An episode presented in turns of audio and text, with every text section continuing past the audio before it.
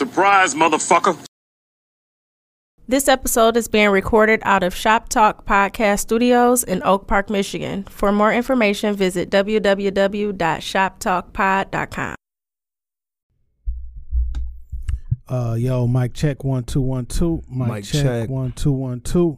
Mm. Mic check one two. We good. Alright. It's funny I ain't even like this song when it was out, but the shit feels so appropriate. And I was low key jamming to it in the car about a minute ago, so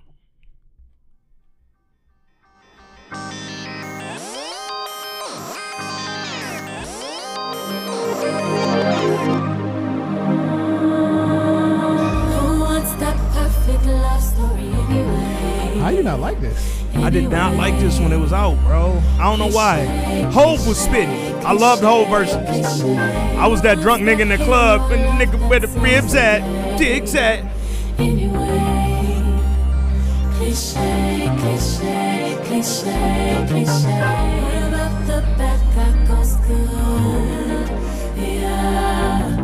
She say Lovecraft Country, Lovecraft Country.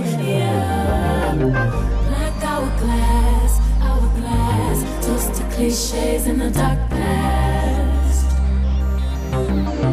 Toast to cliches in the dark past. I didn't realize that intro was that long, nigga. Thought we was gonna get right into to nigga where the ribs at. Nigga, shut up, Hove. nigga, Beyonce had her whole song on Hove song. Nigga. Hey, what's up, ladies and gentlemen? Uh, familiar voices right back in the middle of the week. Y'all know your boys, man. This week in culture, episode one sixteen. I guess we titled this one sixteen. We ain't uh, yeah, we ain't gonna do y'all like that, calling no afterthoughts or none. But uh, one sixteen. I am your host, Ant Wood, aka Trinidad, and aka Mister Two Pods a week. And I got my dog with me, Jay. What up, though? What up, though? It's your man Jay Johnson, um, podcaster extraordinaire. Hey, hey. And uh this week in culture, we bring you the long awaited, highly anticipated review of episodes 1 through 3 of Lovecraft Country on HBO. Now, this probably won't be a more traditional podcast. We ain't got to get into all the normal shit we get into. We could say that for the next one. Yeah. Um, cause mainly because through these first three episodes of Lovecraft, we don't have time to bullshit with nobody else. So Yo, this is going like so. I'm excited because like we get just to talk about a show that we like fam, with no. in in a show that makes you think, right? Um, I it was funny. I was talking to my girl earlier, and she said something that I thought was like right on the nail. She said Lovecraft Country is like getting us and Get Out every week. You get an episodic us where it's like it's so detailed, it's so cerebral. You got to think. And if y'all never listened to our us episode, go back find that. I don't remember the number, but that's one of our like can just craziest episodes, bro. You can see um visually us getting out. Man, man, man, you feel me? And um, you know, obviously we got the Jordan Peele tie-in. He's one of the executive producers. We gonna get into that convo we had about Lena a little bit uh later too. The convo about extending credit maybe where it don't deserve, because I'm seeing a lot of the internets go crazy about Jordan Peele's genius, and I'm like, hold up, Misha Green created the show make sure she getting her shine. I don't know how much Jordan had to do with what's happening on the screen outside of his uh, EP credit, but all that to say, we're gonna get into the show. We're gonna talk about episodes one through three. Really try to just build the story that they telling. Um and and let's just get into it, man. Before we start, because we ain't got no BlackBerry letter, when y'all hear that can crack, that mean your man back. Uh, so you know, I kind of I guess how we used to start these joints off on the on the weeklies. Man. Like, how do you like the show? fam i love the show um and and not that there aren't you know some areas that might could be improved very very slight it ain't like this shit is it's it's one of them like it's almost perfect as far as my personal entertainment but i really like the show man i like the act the lead actor jonathan uh i can't think of his name right now pardon me no disrespect jonathan majors Tick. F- Tick, Atticus, he's killing this role, dog. Courtney B. Vance, Detroit Song, killing this role. And then something I said, I'm not a real big fan of Jurnee Smollett, personally. I think she she's liking a lot of shit though. I she don't, but She when liking- she do, I feel like she overacts usually to me. And eh, it, it's not a slight. Some of her period pieces are really well. You know, obviously, um, what's the that Bayou. we Eve's Bayou was great. Um, but I just I wasn't really her biggest fan. Fam, she's smoking this role, dog. I'm I'm very impressed. Um, but I really like the show, man. How about you? Um, I do as well. So I got my question. Another follow up to that one. Mhm. When did you realize you loved the show? Which episode? By the end of episode two. Yeah. It was the the very final scene of episode two, um, with all four of your main characters, uh, Tick, Letty, Uncle George, and um, I cannot Montrose, uh, played by Michael K. Williams. That scene, and oh, FYI, there will be spoilers. So, because if you ain't seen one through three, you probably want to stop here and watch them before you uh listen to the rest of this podcast. But that scene when Uncle George dies, everybody's acting was like it was like another another level of whoa they killing this moment right what's now. what, what what's interesting? I, I enjoy the show. Uh-huh. Um, I enjoy not knowing what's next. mm-hmm Um, you know, I I don't know what's next. It's an, it's, Yeah. it's one of those adventure joints, right? So or yeah so you don't necessarily know what's next, but it's not written in a very predictable manner. yeah I don't. It, it weaves in natural. I mean, our blackness and a history with sci-fi. yeah This is right. This these two of my favorite genres. I can Mm-hmm. get on some sci-fi shit, and I can get on my my black folk shit. Um, I like the storytelling. I like the colors. I like the the set photography. Um, I like the acting. I like the whole. I like everything. Right. so it's an anthology series right um, for those who don't know anthology is a radio television or film series that presents a different story and or a different set of characters every episode every season or every segment. Um the first two episodes are so connected you might not realize that it's an anthology. The third episode still connected but it was so much its own story that it was telling that's when it first clicked for me like oh shit they're not handling this like how i thought they were gonna approach this. On the third episode, I had to think to myself, "Is this being? Is this a story being told?" yeah uh, Because they was like, is it multiple stories Yeah, well, I mean, like, yeah, yeah. like this is not present time, or this is not we we actually in present time, and they were just explaining what happened in the past Mhm. because it said at this particular time a Yeah. woman went in and blah blah blah. This was day one. This was day two. I'm like, oh, so this shit has happened already. yeah and um, we're getting told. Now, I've, I've I've seen a lot of conversation online, um, in the in the Facebook group, but I have not seen anybody say what I have pieced together. I'm sure. I mean, because because of how you watch television, I'm I'm sure you peeped it too. Mhm. But like, yo, this is a giant theme that breaks the whole entire show, and ain't nobody said nothing about it. I haven't seen anybody say it online, so we'll get through it, and um, we'll see if y'all peeped what I peeped. so lovecraft country started with H.P. Lovecraft. H.P. Lovecraft is a novelist from like the early 1900s. Um, he wrote horror fiction. That was his genre. Included in it, he literally said, "It's horror mixed with weird stuff." That's a quote. Like it's it's horror and weird. So weird this is a real person yeah, yeah, yeah. outside of the show. H.P. Lovecraft had um I can't pronounce the word, but it was basically a word that said this is the Lovecraft universe. Um and everything that happens within the Lovecraft universe Happens can in the same. Yeah, and it and it can come from uh science fiction, it can be magic, it can be black magic. Um, Did he create the multiverse? no, look, so he he might low key have been. This was in like the twenties and thirties. He was writing this shit. So and he inspired. He from uh from the East Coast, from like Rhode Island, New England, somewhere. He inspired Stephen King and and a lot of other writers from over in that area. I, I don't know about him before this. Yeah, yeah. Before I had heard the the word or the name H.P. Lovecraft, I didn't know what he had done. I had no familiarity with his work. So in 2016, a novelist named Matt Ruff wrote Lovecraft Country. Lovecraft Country is basically taking the Lovecraft universe that H.P. Lovecraft created and blending it with racism in the United States during Jim Crow.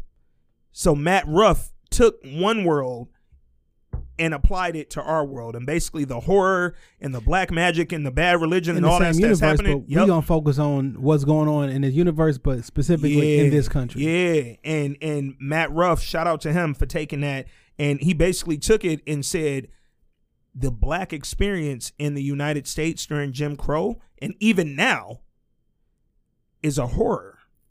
And it's not fiction, but I'm putting it in this fictional world Yeah. so maybe other people can get what we trying to say about what black people dealing with in the US. Crazy. And then um, Misha Green took Lovecraft Country book from 2016 and a year later created this show in 2017 and, and now we have it here. Um, Misha Green, just to give folks a little bit more about her background so you know where she from and what she about. Um, she not only created this, she was a staff writer for Sons of Anarchy. Um, that show One of my favorite shows. Yeah, fire show. Um, uh, that show Heroes, which was also a really great shits. show, and Say then the cheerleader, say the world. she created Underground. Say the podcast, say the world. I mean, Post the podcast, say, say, the, world. That might be the name. Let me write that down. Post the, Post the podcast, say the world. But um, she created the show Underground, which came on uh, WGN a few years I ago. never watched it, but yeah, I I, never. I heard great things. Um, I know John Legend was one of the EPs behind that. He got behind it financially. Um, and I heard they put a great story together. She also worked with Jurnee Smollett on Underground. She was uh, the lead actress on there. So Misha Green been in her bag for a minute. When you've been writing on Heroes and Sons of Anarchy, your talent level is there. Boy, Heroes was something else. Heroes was crazy. It was um, very short lived, but Then they bring it back. Great show. They had a couple of seasons. It was like five was like, seasons. was it that many? I It thought it was like been. three. I don't know. I could be wrong as fuck, but um, if I am wrong, I got something else to watch. All right, let's see. Heroes had four seasons, 'em. so maybe I ain't get familiar with that fourth season, but them first three was my shit. And um, yeah, man, Misha Green is just she created this show in 2017, and then Jordan Peele got behind it. Um, I think seeing the vision, she was trying to take that book and Oh, what that oh, book was oh, this about. right up my alley. Jordan Peele is like, fam, you creating or you're putting the universe from Matt, whatever dog's name was, from his book. But this is my universe too. This is what I'm doing. Like, Get Out and Us is directly this, so just modern day. so Get Out and Us is one hundred percent in the same universe. Mm-hmm. And Jordan Peele, uh, because I, watch like a lot of interviews with him and around those two movies. Yep. There was a bunch of different Easter eggs that he dropped in to let you know that they were in the same universe. Um, it's like some particular cereal that's in both. of- It's a whole bunch of Mm. stuff. And he said, "Yo," he he confirmed it with himself. Like, "Yo, I, I dropped," because they asked him about all these different um Easter eggs. He was like, "Yes, those are true, but there are a lot more." So they are definitely in the same Yeah. uh, in the same universe. Yeah, man. So off top, man, let's let's get into I guess let's set the, The premise. the, the premise of the show. So it's about Atticus Black. Um oh, I just ordered this book by the way. It got delivered yesterday, so I kind of poked in there today cuz chapter 2 of the book is about the Winthrop House, which is episode 3, um which we just saw. So I kind of poked around just to kind of see some, you know, maybe similarities, nuances, things that was completely different. I, I did learn a few things without completely reading it, but excited to dig into the book as I follow along with the uh, with the show. But it's about Atticus Black. Atticus just returned from the war. Um, well, Well, let's start that fir- that first scene okay, when he's over there fighting in the war, Mhm, mhm. and you know it's black and He white, in the trenches. doing the little. Yep. It's almost like uh, you know when the when when Watchmen first started, they had Yeah. like the music in Yeah. the background, cool, and then like bits of color kept coming in. I'm like, okay, this is kind of interesting.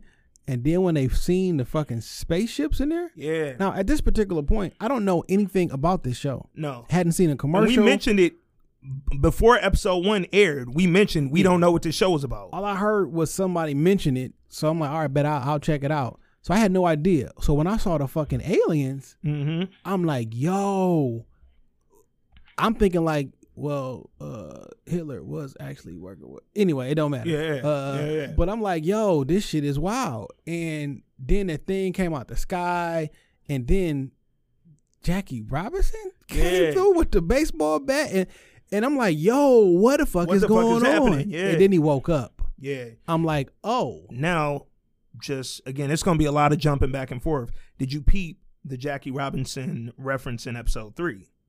Yes. when he's talking to his dad. Yes. Yeah, about they Yep. tale. Yep. Crazy how much you have to pay attention to in this show, Yeah. dog. And um, cause he was like, "Yo, you said it made me sense why he was daydreaming about Yeah, that." yeah, yeah. Right. Yep. So I'm like, "Oh shit, this not no, this not no sci-fi shit. This nigga was just dreaming." Like, so maybe this is gonna be about a regular life, and he's gonna be dreaming these wild dreams, or maybe he's gonna have like some kind of wild imagination. I had no idea Yeah. what this was about, and then we go into like his origin story. Yeah, So, yeah. So he he back from the war. He been in where Florida. He Yeah. been living in Florida. Um, but now he's up in Chicago to visit his uh, uncle George and his auntie, and more importantly, look for his dad. Um, his dad wrote him a letter, but it was a cryptic letter, right? So sounded like something was wrong, and basically it sounded like, yo, my dad is somewhere. I pinned it to Massachusetts in this little Arkham or Ardham, whatever, and I need help finding my dad. This Uncle George brother, I'm gonna go up here, kick with my uncle, see what his thoughts are. Uncle George has a unique perspective because he writes guidebooks. Um, And what what was interesting, because before he even made it to Chicago, yeah, he was the bus broke down when they were leaving Kentucky. mm-hmm. Um, you can tell they was on some racist shit. So him and old lady they walked. They walked a while, yeah, And he said she was like, "Why'd you go to that war in the first place?" Basically, yeah, fighting that white man war. And he like, "Well, I went running from my dad. yeah, Ironically, I'm going back to search for my, dad. dad's missing. yeah. Okay, I'm which like, all right, is cool. yeah. Um, I'm glad you brought that up too, man. Because how you feel about people going to the military? Black people going to the military. What are your thoughts? It's not for me. Yeah. And we still talking about a day. Was they still drafting in the fifties? Because this is like 1955. I'm fairly second- sure. Yeah. Um. Um. Let me Google that. Yes, they were. Yeah. When? Because I was just thinking about um, draft? I was thinking about uh, this Oh, is Vietnam. Us. Yeah, Yeah, yeah. This is they us. ain't The stopped draft the till TV. all right. It was twenty more years. Um, nineteen seventy three. Okay, pardon me for the brain fart. So back then we ain't have much of a choice. If you got drafted, if you got selected, it was what it was, nigga. You was going. So uh, when she asked him that, why you fighting that white man's war anyway? It's kind of like, nigga, fuck, I was but supposed he to. went. But he went. But he went. But it's still like he could have also been in a situation where he was told, nigga, like he don't really. We ain't have a lot of choices back then, and I thought about that because you see that theme coming up a lot, nigga, throughout episodes one through three. We ain't choose a lot of the shit we ended up doing anyway, man. So when he gets to Chicago, gets to Uncle George, uh, Aunt Hippolyta, and their daughter D. He get to their crib. Uncle George makes guidebooks for black people. Um, if you don't know what a guidebook is, Green Book. Yep. They made a whole movie about it. A lot of folks hated on it and didn't go see it, even though it won Mad Awards and shit. But they looked at it as a white savior movie. Kind of missed the whole point of the movie. But those green books, those guidebooks, told black people where they could safely go during Jim Crow. Where you could travel, where you could drive, where you could eat, where you could sleep, get lodging, any of that shit. Neighborhoods you could live on. Everything you needed to know to survive safely during Jim Crow, you needed a guidebook. Uncle George made those. Uncle George, played by, again, Detroit's own Courtney B. Vance. Off top, even though he's not technically the lead through them first two episodes, Courtney B. Vance led this show for me. Mm-hmm. I, I think his character had been the most impactful by far. I didn't realize how much information was in the first five to ten minutes of season one, episode one, until after the third one. I had to go back and rewatched, and so when he came in with the letter, Yeah. he said, "Hey, I'm looking for my dad. The whole Yep. nine yards." My dad wrote me a letter Yeah. he say he found um some information about the origin of my mom or some Yeah. shit. Did you see what Courtney Vance did? Well, his uncle George, he was like, when he said, "I found some information about your mom," his eyes parked up. He went to the other side of the room. Yeah. he picked one of them books up. Like, what he what he say? Um, And they dropped little nuggets throughout the first two episodes to let you know why he reacted that way. Yeah. I'm like, okay. And I, I didn't get it at first. I'm thinking Yeah. like, yo, this nigga got something to do with his dad missing. Mm. You know what I'm saying? I'm Mm. something like, yo, why you because he didn't see the face, but we saw the Yeah. face as an audience. I'm like, so you're showing us this Yeah. for a It's reason. something behind it. yeah. Yeah. So um I thought that was interesting, and then it kind of seemed when he said, "Yo, it's in Arkham," which was the name of the one of the places on one of the books. Mm-hmm. Yeah. and he was like, "Yo." Don't go there. And he like, give me that letter. And went under the Yeah. under the thing. And so I'm like, yo, this nigga really don't want him to find that. Yeah. But it really did say Ardham, right? I'm yeah. like, so he misread. So another um another thing that you got to point out about uh Tick, Atticus, his character, he's a a nerd. It's sci-fi nerd. And Arkham and Ardham, he mistook Arkham based on something he knew about from some sci-fi Yeah. book and thought he saw Arkham, but it actually said Ardham. And it was a spot in Massachusetts. Shit, no Um, better. That was it. wasn't no better. It was damn near the same. What he thought it was, but it was a place in Massachusetts, uh, a city that was so unknown at this point. It's not on the map. You had to like know what used to be there to realize where it was Yeah. even at. It's not like on the um the safe map. yeah, yeah, it ain't on the guidebook. Yeah. You can't find it. So I'm trying to also thinking like, yo, at this particular time, does everybody? It's like half and half. Some of y'all know it's like magic and shit out there, and the other half don't. Like, so I wonder, like, what's the general consensus? Yeah, Because they got maps, like, yo, over here it got the creepers. Over Yep. here they got the the insert here, and I'm like, I want to know, like, what does everybody else know? real quick, random don't have shit to do with nothing, but she just hit me, and I'm glad she did because she hit me yesterday. Um, so a friend of mine told me to let you know she hit you up about some headshots in the check your DM. I'm gonna give you her gram after, just so you can know. But I wanted to throw it out there while I was on my Okay, mind. cool. Um, and then she told me to tell you something else. But I'm not gonna say that Oh, on shit. the. I'm not gonna say that on the pod. the other kind never of headshots. Which kind of? Say no. Let me stop. Which one of y'all? Oh, I forgot. We're not fucking with that nigga right now. Um, yeah, just- I don't know. Maybe you got to pee on her too. Anyway, um, yeah. So I I want to throw that out there while I was on my mind, but it. So the name of that episode, that first episode, was Sundown. Yeah. Off top, this is why I wanted to talk about this show because it was so many things that I know, even if we knew or were aware of, so many people did not know, Yeah. and that's black and white audiences included. Um, same way a lot of folks didn't know about the guidebooks or the Green Book. A lot of folks didn't know about sundown towns Yeah. Which is again one of the reasons that the guidebooks are created. You also need to know what and where sundown towns are. These are towns where if you're black or of color, you can't be there legally once the sun goes down. If you are, you are subject to arrest, probably lynching. Murder. It's Death. gonna happen. Kill. Like it's gonna go down. Um, and that's something obviously we saw later in that first episode. We're gonna talk about uh, because it kind of led to Did you see the tweet or the post that was passed around that was like, "Yo, the streetlights? Is this why we was always told to get home before the streetlights come on?" man, people been getting told that since before me and you was ever born, Yeah. dog. And And it's a rule because yo, it's safer. it's safer when you're home, cause when you're out past that street light, whoo wee, street lights come on when the sun goes down. Like, come on, dog. Even if that wasn't directly connected, We gonna it like made enough sense for me to be like, Like that could have been the root.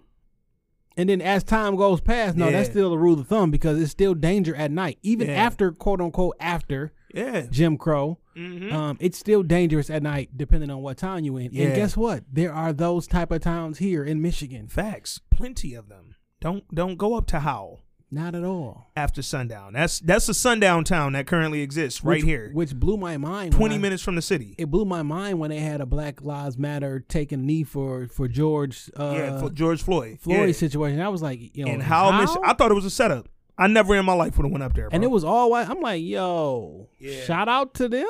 yeah, but I'm not wanna- going. I'm not going to find out. Nah, I don't want to know what the fuck's going on, man. it's But- a lot of. It's a lot of. Um, you know, I'm into guns and and, Yeah, yeah. and shooting and shit like that. It'd be a lot of different classes and training courses I want to go to, man. But like, they be in areas where I literally do not feel safe going by myself. Mm-hmm. And I'm like, yo, I I'm I can't do this one by myself. Yeah. I need somebody to go with me. You Yeah. know what I'm saying? Because I literally just don't feel safe. I'm like, yo, I'm gonna be out here in the woods with With 14 other people with guns, and they never. I'm gonna be the only white one. people. I'm I'm I'm going to be the only one that looks like me out there. Facts. So, Facts. That's what we was talking about after the episode Yeah. last week. Like, it's something that's big to you, but your your close homies might not want to spend X amount on that training or that little program, and then you go out there by yourself, nigga. Now look what you subject to, dog. Like straight racism potentially, nigga. And it's Mm-hmm. like, mm, I'd rather stay home, dog.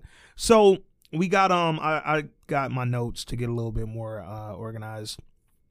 So we got Tick, he there, he tell his Uncle George, yo, I got this letter. It said that my mom's from Arkham.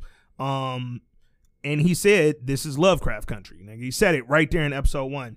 And then um when Uncle George pointed out, no, that's Ardham. It's located in Devon County, Massachusetts.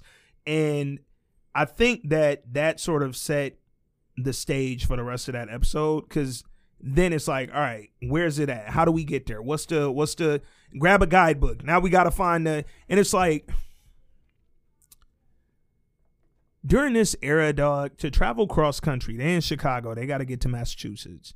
To cra- travel across country is probably the least safe thing you could do, dog. I mean, Uncle George has explained that he didn't got both his kneecaps beat out with, Mhm. with with baseball bats. Yeah.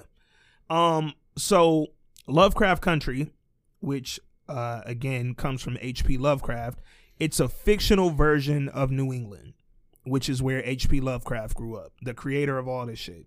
Um, and this is where he wrote all his short stories. He wrote a million of them, but this time, like a lot of the stories he wrote about, took place in Salem. Salem, witch trials, Massachusetts. We know what that is, dog. And there was a lot of references to Salem in episode one. But then there were some additional references. So this being Devon County, Massachusetts. Um, I think it was I don't know if it was Devon County. It's Devon something, but it's a city in the UK where the last known witches in the UK were hung, like taken to trial, tried, hung. And it was just like the connection was just Fam, if they had the opportunity to hang people right now, they'll be dead. oh 100%. The, the Salem witch trials is the worst shit ever. Man. And um This bitch can she double jointed. She fucking witch. I seen a meme earlier today. it was like women in the 1930s when they did math, and then the next picture was like a ro- like a noose This bitch is I the was like, arithmetic devil. dog, and it was like, fam, all she knew was math, bro. Uh, all right, but um, his uncle told him no, it's not Arkham, it's Ardham, and it's in Devon, and he said um, so what's funny, uh, that's what it is. Devon's County is in UK. So Devon County was made up for the book, but Devon's County is in the UK. And then let's get to it. They set out to go find his dad. They set out to go toward Devon County, to go toward Ardham, and to find his pops. On the way, we see uh Letty, Letitia. Letitia, round the way, Southside Chicago girl, Tick friend. She is friend. Um, and she comes along. She comes along. Uh, she's. We find out later. She got a whole little backstory. She got a stuff like that, backstory too. I mean, it's important, but not. It wasn't important in this episode. first Yeah. episode. It in three, definitely. But she comes along. They set out on the road and they get going. It's just the three of them. Uh, Hippolyta and Dee stay back. While they're on their road trip, what were your thoughts? Like, what did you think they was gonna run into? I immediately thought what happened at the end was gonna happen way earlier in the episode. Like when they ran into the sheriffs and all that. I thought that was gonna happen sooner. Like I didn't think them niggas was gonna get nowhere. I didn't. Like I was real life like they're not gonna make it. This is weird. Um, well, the interesting thing is because when Tick was trying to look for his dad, he referenced that he left out of town with a white man with a real fast silver car, Yep. and we kept seeing that car. Silver Rolls Royce. Yeah, like, we kept yeah. seeing that car, so I knew something was going on. Long story short, they got stopped by the. Po- they was looking for something. They got stopped by the police, and they were like, "You know, you know, you ever heard of Sundown Town? Mm-hmm. This is Sundown County, and Yeah. that was a real intense. Yo, are they gonna make it? Yeah. Are they gonna not?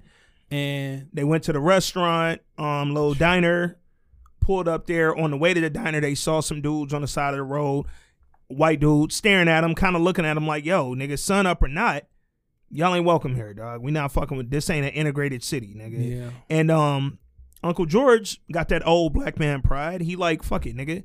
We going to this diner right here. Pull up. I don't understand it.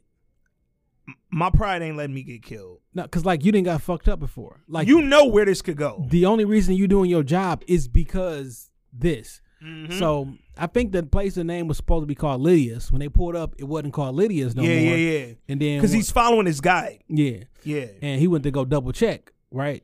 So old girl, uh, Letitia fucking right, uh, goes and when she come and go to the bathroom, she was like, "I saw what you did to Miss Lydia." yeah. Oh, and I'm like, "Yo, we got to get yeah. the fuck out." yeah, she heard the um the Little chef, boy. cashier, whatever. He in there on the phone with his with his manager, saying, "Yo, it's some colored folks in here, nigga," and they looking real. They sat right down, brash as fuck, and she overheard that convo, and like you said, heard, nigga, I saw what you did to Miss Lydia, the owner. This was Lydia's. It ain't no more. Now She knew it was time to get the fuck out. yeah. I like how they attempt and do drop little hints and facts in a story without making it Lena wise. Mm. So after that happened, um, Tick looking around, he was like, uh, uh, why they paint the White House white again? Yeah. Well, you know, after the British came through and burned this bitch down in War 1812, that people forget that happened. Like Yeah. America was in a war, we lost that shit. They came over here and they burnt the fucking White House down. Yep. Think about that. Niggas burned down the Yeah, house. the White House, y'all know, ain't the White House. Nigga, like, um, so it was like so to hide the burns, and then he moved his foot back, and then that's when they got a, a little chase scene. I'm like, Mhm. yo, but the fact that you explained that the White House was burned down before, and the reason they painted it over, and the- Yeah. the reason that it's white is because it hid the the fact that the the building was burned. Should have been and blah, blah, burned, blah. yeah. I like them little small facts. yeah. Um, that's not the first one. And well, that was the first one, but it won't be the last that they didn't drop. Um, so they getting chased by the Yeah. So the same dudes that was looking at them uh, when they pulled into the town, now they the ones chasing them. Um, and they're trying to get away from them. As they're being chased, we see that same silver Rolls Royce pop back up again. The Rolls Royce gets involved in the chase, basically cuts that car off and causes it to crash. I didn't realize until the second time I watched that shit that the car never touched it. Mm-hmm. Well, I just thought they yeah. the car never touched. No, it's all all magic. No, like I didn't realize it. I yeah, thought yeah. it never fucking touched. Nope. So they get away um because of whoever this mysterious silver Rolls Royce driver is and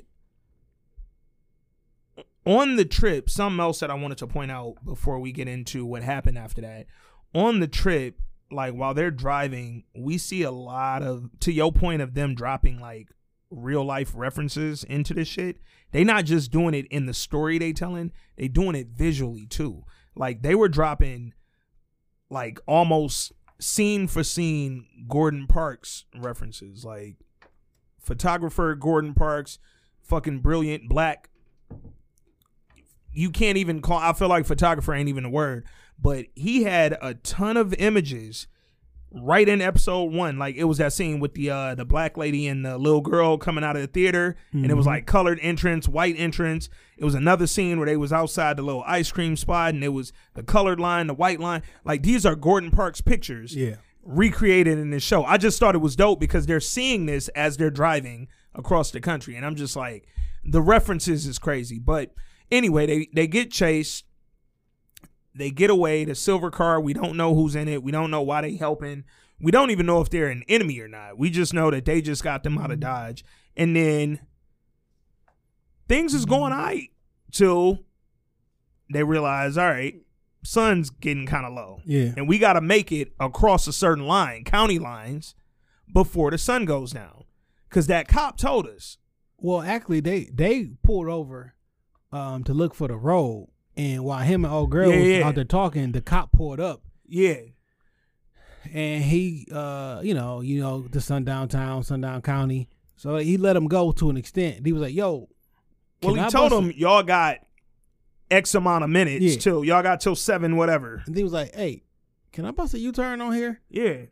Normally I wouldn't let you, but you know what? Go ahead and hit your UE, dog. Say your please and thank you Yeah. and shit." Made Tick say please to him. Tick clearly bigger than you, clearly. So this is a I'm wondering, like, Yeah. Cam, you got it. Why? Why? This ain't te- technology. Shoot this nigga and get the fuck on. Yeah, like take, Who's gonna know it was you? take. Y'all in the middle of the woods.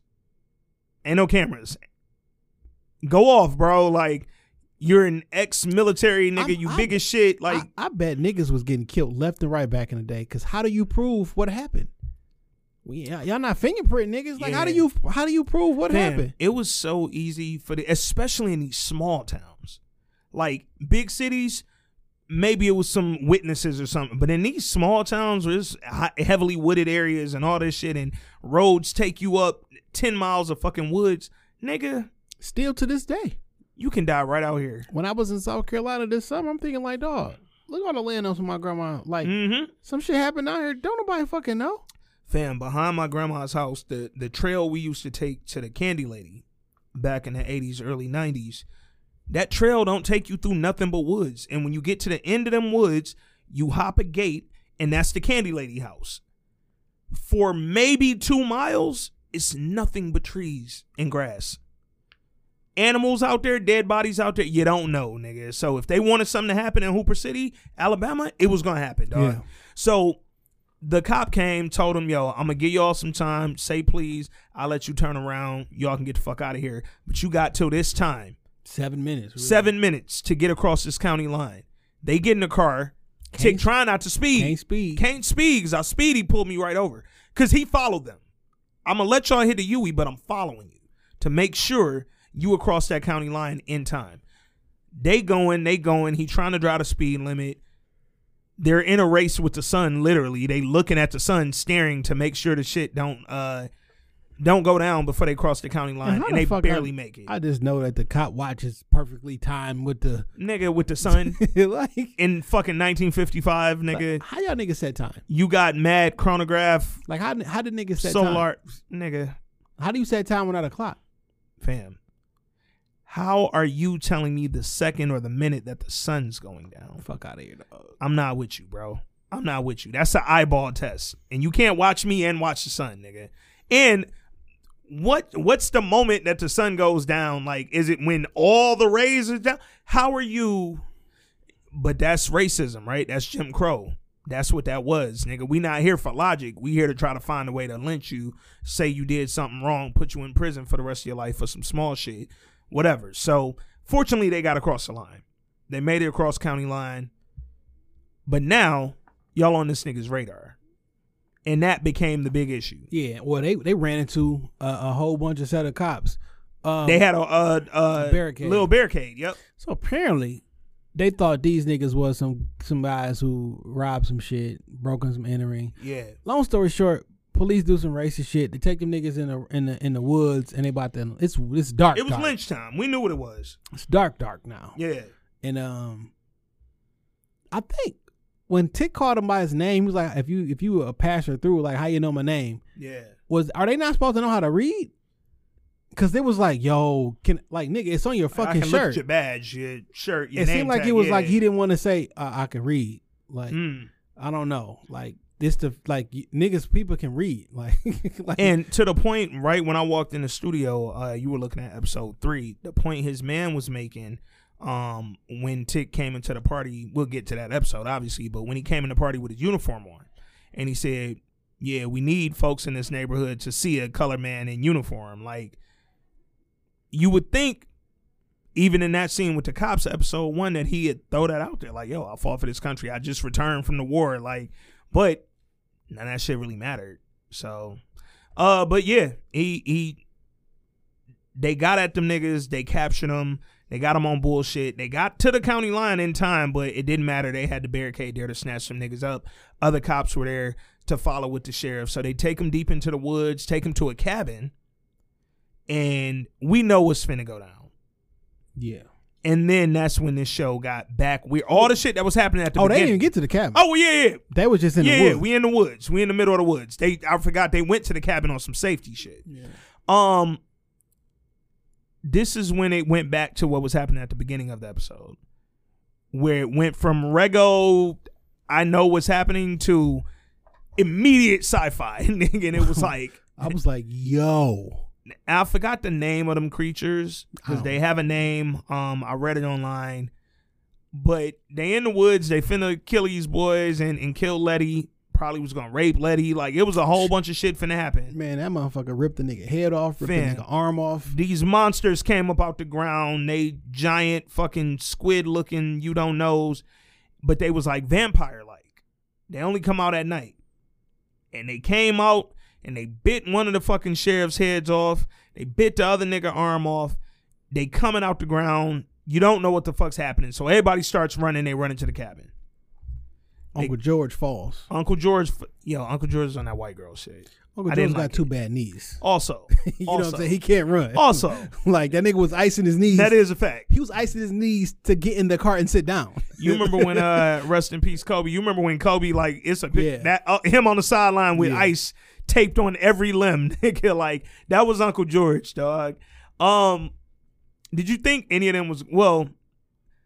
I thought I didn't know how they were gonna get out of this situation. I'm gonna just say that I didn't know what to because again we don't know what the show is about. We're watching it live, learning that this is some sci-fi wild vampire horror shit. Turned to some Walking Dead shit. One of the cops, they so her, him and him and old girl get up in the crib. Um, they want to go look. Uh, the cops shoot in the door. Yeah, yeah. Like, oh, we come in this motherfucker. Yeah. The nigga missing an arm, and um, excuse me.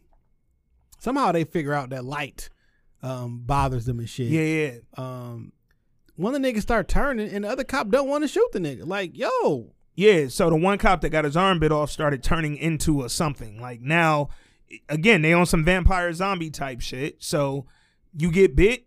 If you don't get killed from the bite, you're gonna turn into uh something, nigga. And it's like they were like, "Yo, we need to get the the headlights on from the car. We can get these motherfuckers out of here." And they're like, "Well, who gonna go back, nigga?" And he like, nigga, I go. No, you you a smart nigga. Yeah. you gonna, you gonna try to get out of here. yeah, and he like, "Nigga, ain't we all trying to get out this motherfucking nigga?" You're not gonna come back. Like, nigga, she may not come back either. Fam, like- the fuck. we all can still die in this moment. Like we In my life, I still want to live. So Yeah. uh, let me go get this fucking car, turn the damn headlights on. So Tick runs off, goes to do that. Motherfuckers is getting killed in the process, like all the cops and shit.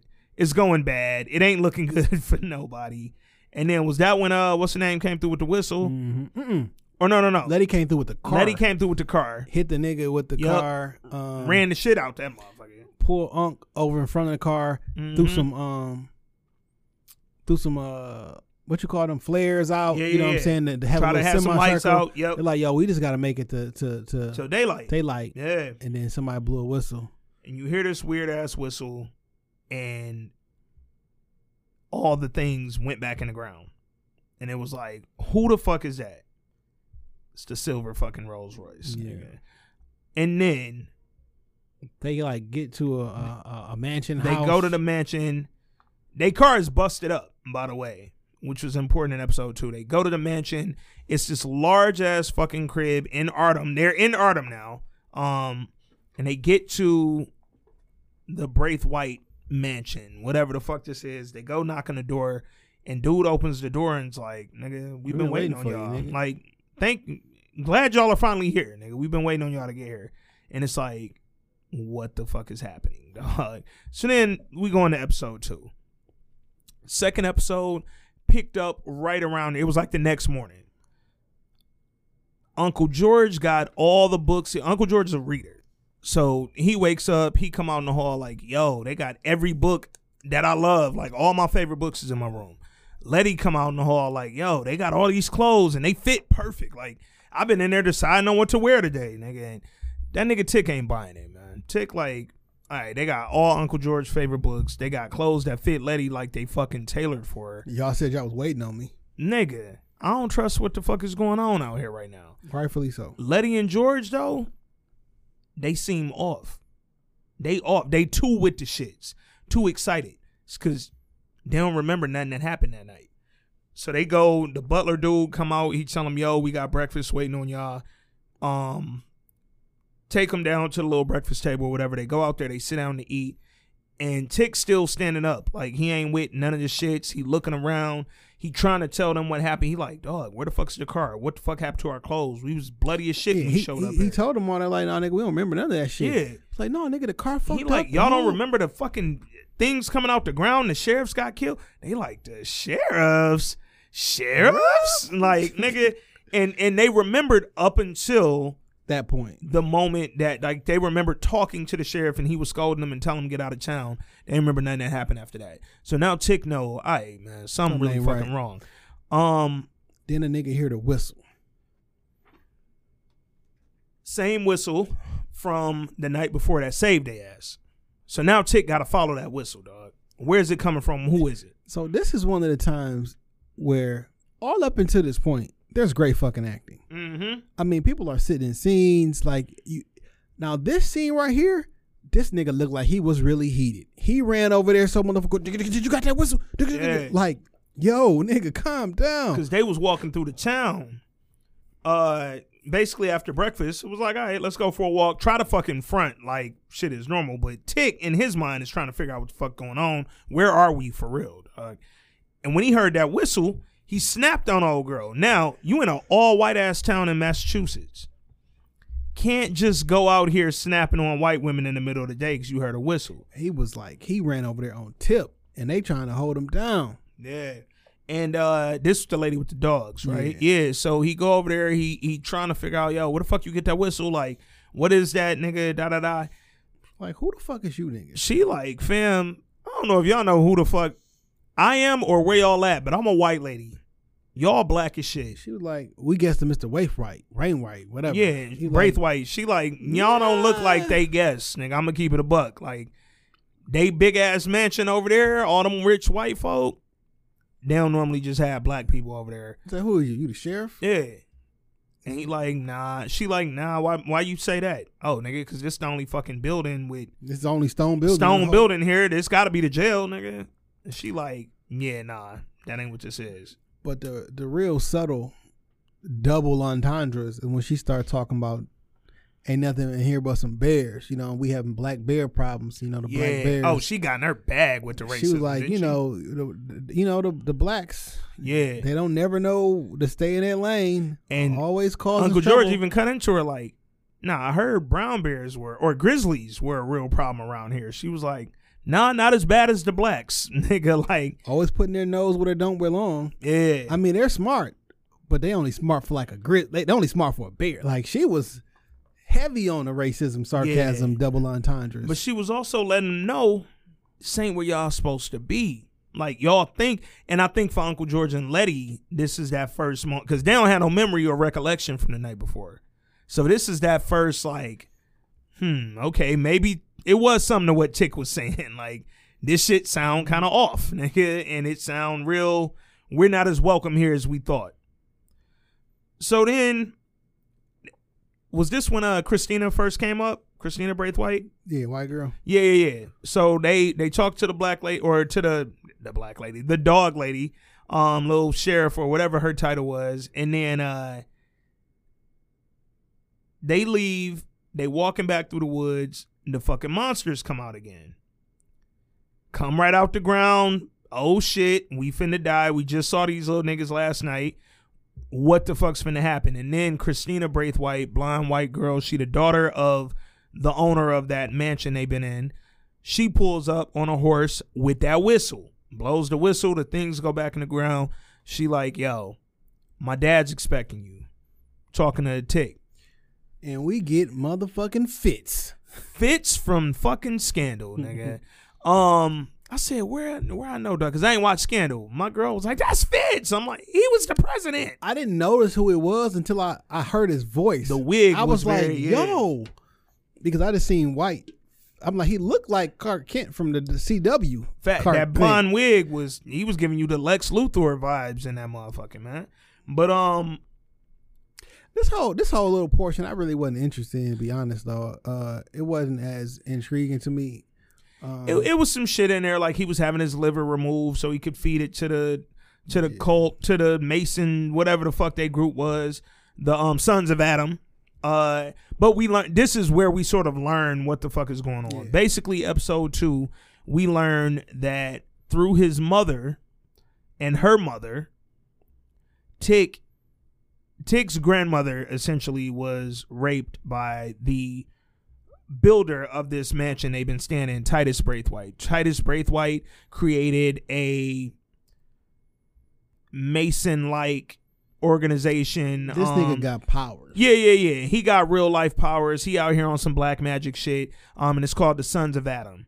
And trying to basically trying to hone in on his power and take that shit to the next level, he burned the original house down or the original mansion or whatever. Um, but he was a slave owner as well. When he was a slave owner, they said he was always friendly. He was known for being nice in quotes to his slaves, meaning he was fucking the women slaves. One of the women who he had sex with and bore a child with was Tick's grandmother. Tick's grandmother had her, she had Tick. Tick is a blood member of the Sons of Adam. Like he's a rightful member of the Sons of Adam. Unc was reading their little bylaws and their books. Yeah. And um, so they was at this little formal dinner, and he bossed up on everybody. Was like, "Hey, y'all, y'all get the fuck out of here." Yeah. Essentially, And again, to your point, Unc gave him a history lesson about the Prince Hall Freemasons.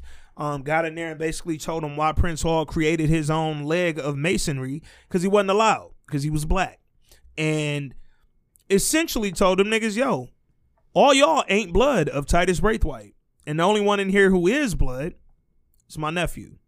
Um, prior to that though, prior to that scene where he he bossed up on them niggas, we saw all of them in their rooms. They got back to the mansion. Tick met the the father, Christina's father, and when everybody went back to the room, they all faced different horrors, right? Different like personal shit that scared them. For Tick, they thought was real. yeah, yeah, they thought it was real, and then all the members of the Sons of Adam were watching through the walls on some magic shit, And on what- some entertainment. And what they did was they gave them that they fantasy, but then made the fantasy fucked up at the end. Mm-hmm. Um, so this is why I got to talk about my theory. Yeah. Uh, Uncle George is Tick father. Yes. One hundred percent. Um, And ninety nine percent. I'm gonna go ninety nine. Uh, I didn't get it yet, but when you think about what they gave him, He was reunited with Tick's mother. yeah, Yeah. I'm like, mm. and then now I went I went back when he was looking at all the wallets and the pictures. Yeah. There was always Tick mom. Uh, right before he passed, he had mentioned to his father, like, well, his quote unquote father, like, basically, like, don't tell him. Mm-hmm. And it seemed like only Uncle George and Montrose know Yeah, that Montrose isn't Tick's real dad. Um, like that's like an agreement they had. Like I don't understand why, I don't get it. but which is probably Should why learn. he was more like father figure, and his father was more like uh, not. Yeah, yeah. His relationship with his dad wasn't great. His relationship with his Uncle George was phenomenal. Nigga, like this is your man. Like it's so Uncle George's fantasy. He's reunited with Tick's mother. She, her spirit or whatever comes in there. They slow dance. They talk. They on some real love of my life type shit. Letty's fantasy is Tick. Um, they sitting down. She thinks it's the real Tick. Sitting down. They talking on the bed. They get to kissing after she had a little breakdown or whatever. And Tick it, about to Tick start getting Tick about to bring the snake out. Literally, literally. Um, which I also thought was a, a cool little nod to Sons of Adam. They were talking about Adam and Eve, And the see the- Garden of Eden. The, they had a picture. yeah, with of Adam with the snake. Yeah, Yeah, so- so they get to making out. She started telling him like, "Tick, slow down, slow down. I don't want to go there yet." Makes which we learned in episode three. Why? She like slow down. I don't want to go there. I don't want to go there. Tick ain't even now. You know this ain't Tick. If you didn't know before, you know it now because the look in his eyes, he ain't even listen to her. Slow down. He in nigga mode, by the Not way. this one. eh? He had them straight nigga eyes. Like, all right, yeah, like I don't know if you fucking, but I'm fucking. That's how he was looking. We ain't fucking. Yeah, but, I'm, fucking. And that nigga pulled the snake out. Literally, unbuttoned his pants. A fucking serpent comes out the nigga's damn pants. It came at your screen. I'm not gonna lie. So after episode one, I read that this was a horror sci-fi fantasy. It's literally how it was spelled out. When I see horror, this is my favorite genre of anything. I love horror shit, specifically smart horror. It's what drew me to Get Out and Us and really anything Jordan Peele got his name on because I know it's going to be cerebral and not just obvious. Some of the graphics in episode two was kind of cheap. Like the snake was cheesy to me. I didn't really dig it. Like I thought I liked the concept of what they was doing, but the execution kind of felt a little cheesy to me. Um Tick, his fantasy took him back to murdering some girl. the war, and he had made mention um, Something happened. Something happened. So what I put together after a few watches, the girl he's fighting in this scene is the red girl from episode one that came down from the. You remember that all red girl? Hmm. the blue one. Yeah, yeah, yeah. Whatever color she was, purple, whatever. Who the fuck did he call in? Her. This is her. Same girl. Hmm. All three girls, same exact. But girl. I'm saying, who was he in real life? Who? So we gonna find that out because he said after the fight and shit, like something bad happened over there. And then his uncle said, "No, no, no, stop right there. We don't want to. We, we ain't talking about that." But his uncle cut him off because I don't want to talk about my fantasy, nigga. Because I can't tell you my fantasy is With your your mama. mama, nigga. I was in there with your mama. So, uh, but all all that to say, all three of them have their biggest fantasies turn into really horrific experiences in the room. In the But like, Tix was like, nigga, she came out the out the closet shooting. yeah, Like, nigga, is your fantasy just to have a fight to the death with a nigga? Like, Or it wasn't no. was she somebody? Did you fall in love with her over there, and then she was the enemy? That's kind of how I looked at it when I realized she was the same girl he called. on some um five the five blood shit. Mm, mm, mm. You know what I'm saying? Because why the fuck is you calling over to Korea? Jonathan Majors, Five Bloods, nigga, same nigga. Um, to this point of the show, so then we had an episode where they, him and Uncle George get dressed up. They go to the dinner. It's men only, so uh, Letty can't come. They go to the dinner. Uncle George stand up. He give a super stunt, basically say, "My nephew is the only blood member of Titus Braithwaite's lineage, so y'all gotta listen to him. He automatically in. Ain't nothing to talk about. These is the bylaws. I read them. I'm an avid reader. I know him. He running shit right now. But the father, the nigga uh Fitz, his whole purpose was to basically take the blood of Tick, take Tick's blood, open up the portal to the Garden of Eden, and become immortal. And take that, go into the garden, basically to do what Titus Braithwaite tried to do a few years ago when he burned the whole shit down. Yeah, so he believes like once he in the Garden of Eden, Eden, he can create. Like he think he gonna be He want to be God. he gonna be like on some um Doctor Manhattan shit. Yeah. You know what. I'm saying? Maybe this is why they say they have so many similarities with uh To uh Watchmen. Yeah. And he tried. He set up a whole ritual. They got this nigga Tick tied up, put him together. Um, even like kind of flexed their magic a little bit too. Like when uh Tick was telling Christina, like, yo, why don't they remember shit? She like that's magic. Like take that spell off them. Yeah. She took it off them, and you immediately hear them screaming because they jump right back to the scene. Also, there was one thing we did leave out before What's he that? tied up Tick. Um, they tried after they did the flex, they tried to dip, Mm-hmm. and They jumped in the whip because they car. So earlier we found out they car, which was fucked up, totaled, was magically fixed. And the butler said, "Yeah, it was a little blood in there, but other than that, this how I found it." yeah, And so they cleaned the shit up. It looked perfect. It's running normal. So they jumped in the whip. They tried to get out of Dodge. They drive in. They get to the bridge. They going under the bridge, and then they run into a force field. yeah. Smash the car. And then uh, Fitz get out, popping shit. the silver Rolls Royce pull up. It's Fitz and uh and Christina, his daughter. He talking cash shit too, bro. shoots old girl. Nigga shot her dead in the stomach. Letty wasn't even doing shit. Letty was just standing there. That nigga Fitz up the boy on her and was Nigga like, up the blicky and like, who else you want to bow bow. And then that nigga was like, because you are Titus Braithwaite's blood, I'm gonna let you.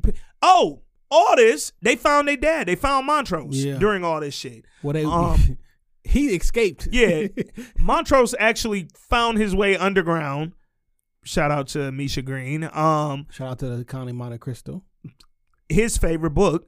Um, he escaped. Yeah, that was a hell of a nod to the Count of Monte Cristo. He escaped. He finds his way out. they find him while he's escaping. And it's like he literally is like, "What the fuck are y'all doing here?" Like he wrote me a letter. Like motherfucker, I ain't talked to your dumb ass in two years. Two years, and he was like, "But you wrote a letter." He said, "I didn't think you was gonna read it, I motherfucker." didn't Like, think you gonna read this forced letter. yeah, like, come on. dog. He said they made me write that. Nigga, I don't even talk like this, and you know I don't talk like They this. were trying to get me to get you here, nigga. I didn't think you'd be so fucking hype to come get me that you would take all they words and say, "Oh, he's in distress, nigga.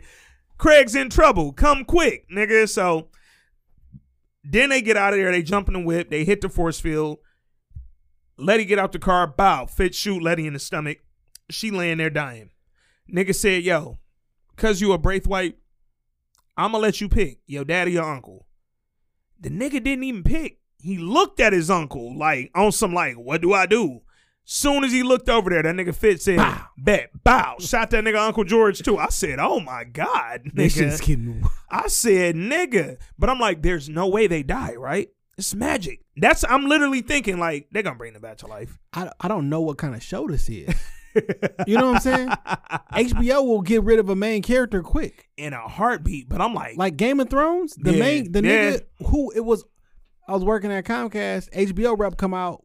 They give us all the signage and everything. The Yeah. nigga who is on the cover, Yeah. for he dies. Yeah. like episode four. yeah. Like it's it's definitely you don't know what's happening right now, but I'm like, they gonna wake up and nobody's gonna remember what just happened. That was my thought during this process. But that ain't how it went. Um they did bring Letty back to life. That nigga Christina magically did her little source sorcery thing, brought Letty back. Remember the whole. Nine. Yeah, Letty was in her room and then woke up and had that deep I've been dead breath like what the fuck, nigga? And she said, she specifically said, My dad's gonna do this ritual. He wanna go to the Garden of Eden, blah blah blah. Um, he needs your blood to open the portal. He, he's gonna bring your Uncle George back. She said it. Your Uncle George is coming back. Don't worry. So they get this nigga tick, get him ready for the ritual. All the sons of Adam dudes come back. They all hooded up, Bohemian Grove shit. man, and they get him down there. They tie him up. They start opening the portal, but then when that portal opens, You do this shit. no, I'm like, sorry, Unc. nah, You not Nah, about to Unc. strap me to like. yeah, Well, granted, y'all niggas don't really got a chance. To, yeah, yeah, so, huh. because y'all don't even Tick don't understand his potential powers yet. Well, he think y'all niggas got all this magic that's working on me. mm-hmm. Uh, I guess I gotta stay. Yeah, I, we just tried to leave and Yeah. we couldn't get through this imaginary. But force that's my thing. Him being the only blood member of the family, he's probably more powerful than anybody there, but he don't know it. Yeah, we found out. He- yeah, yeah, yeah. He don't get it yet. When the portal opens up, he sees his grandma. The motherfucker who fucked with Titus Braithwaite. Like he sees her in the portal and she guides him. She essentially gives him the nod that nigga, you can break this whole shit up. You can fuck this up. And he does just that. He starts fucking focusing his power, focusing his efforts. During this whole thing, Whitey's on the Moon is playing. If y'all don't know, the episode was called Whitey's on the Moon. It's a poem by Gil Scott Heron. Another fucking brilliant reference in this show, dog. Oh, also the music in this show was great. The um, Phenomenal. the audio from uh, James Baldwin that they played through. During episode one, yep, like yep. it's it's it's Yeah. excellent. And the placement of Whitey's on the Moon, because I knew what the poem was, All this time, but I didn't know they were going to play it during. And when they played it during the ritual, I was like, and Whitey's on the my, moon. man. Son, and son, son, son. so the whole purpose of that poem is, yo, black people struggle in this country financially. We struggle to be able to do anything, and the whole time we struggling, But Elon Musk is going to fucking Mars. Elon's on the moon, nigga. Whitey's on the moon. We got homeless people out here. Whitey's on the moon. And he's literally talking about debts he has and, and things he can't do for his family and for his sister and shit. People are getting shot by the police, but Whitey's on the moon. Elon man. Musk is going to fucking Mars. Man, and it's just it's like this is one of if if you're not familiar with Gil Scott Heron's work, Episode could be uh, Musk on Mars. Musk's on Mars, dog. Um, Gil Scott Heron was in his fucking bag pretty much at all times. Uh, the revolution will be televised. That's Gil Scott Heron. Like, we almost lost Detroit. man, man, like, and shout out to my dog Niles too, man. Uh, he Data Braithwaite, stay out here, blood lineage, man. But um, no, man. Uh, this poem was so powerful in this scene because it's a lot happening in the scene while you're trying to hear the poem. This nigga Tick is getting power. He's breaking shit down. Once he starts getting power, that nigga's sending fucking shots at everybody. Now all the sons of Adam dudes who were lined up in their hoods and shit, now they turning into stone. They casting into stone. Fitz, he's the magic. He's the owner of this home. He's the only nigga who knows how to. He's the all powerful, the leader of the sons of Adam right now. He turns into stone. Cause Tick the real fucking deal. Tick is the real nigga with the real powers. I killed you niggas. I didn't even know what I was doing. I didn't even try. That wasn't my intention. I just knew y'all couldn't kill me. And the nigga turns everybody into stone. Once they turn into stone, everybody blows up. And then he starts bringing the fucking mansion down, nigga. And it was like, what the fuck is happening? Like Earth was shaking, and then his grandma is in the background, still with the portal open, and she's telling him how to get out to safety. Like she's guiding him, follow me type shit.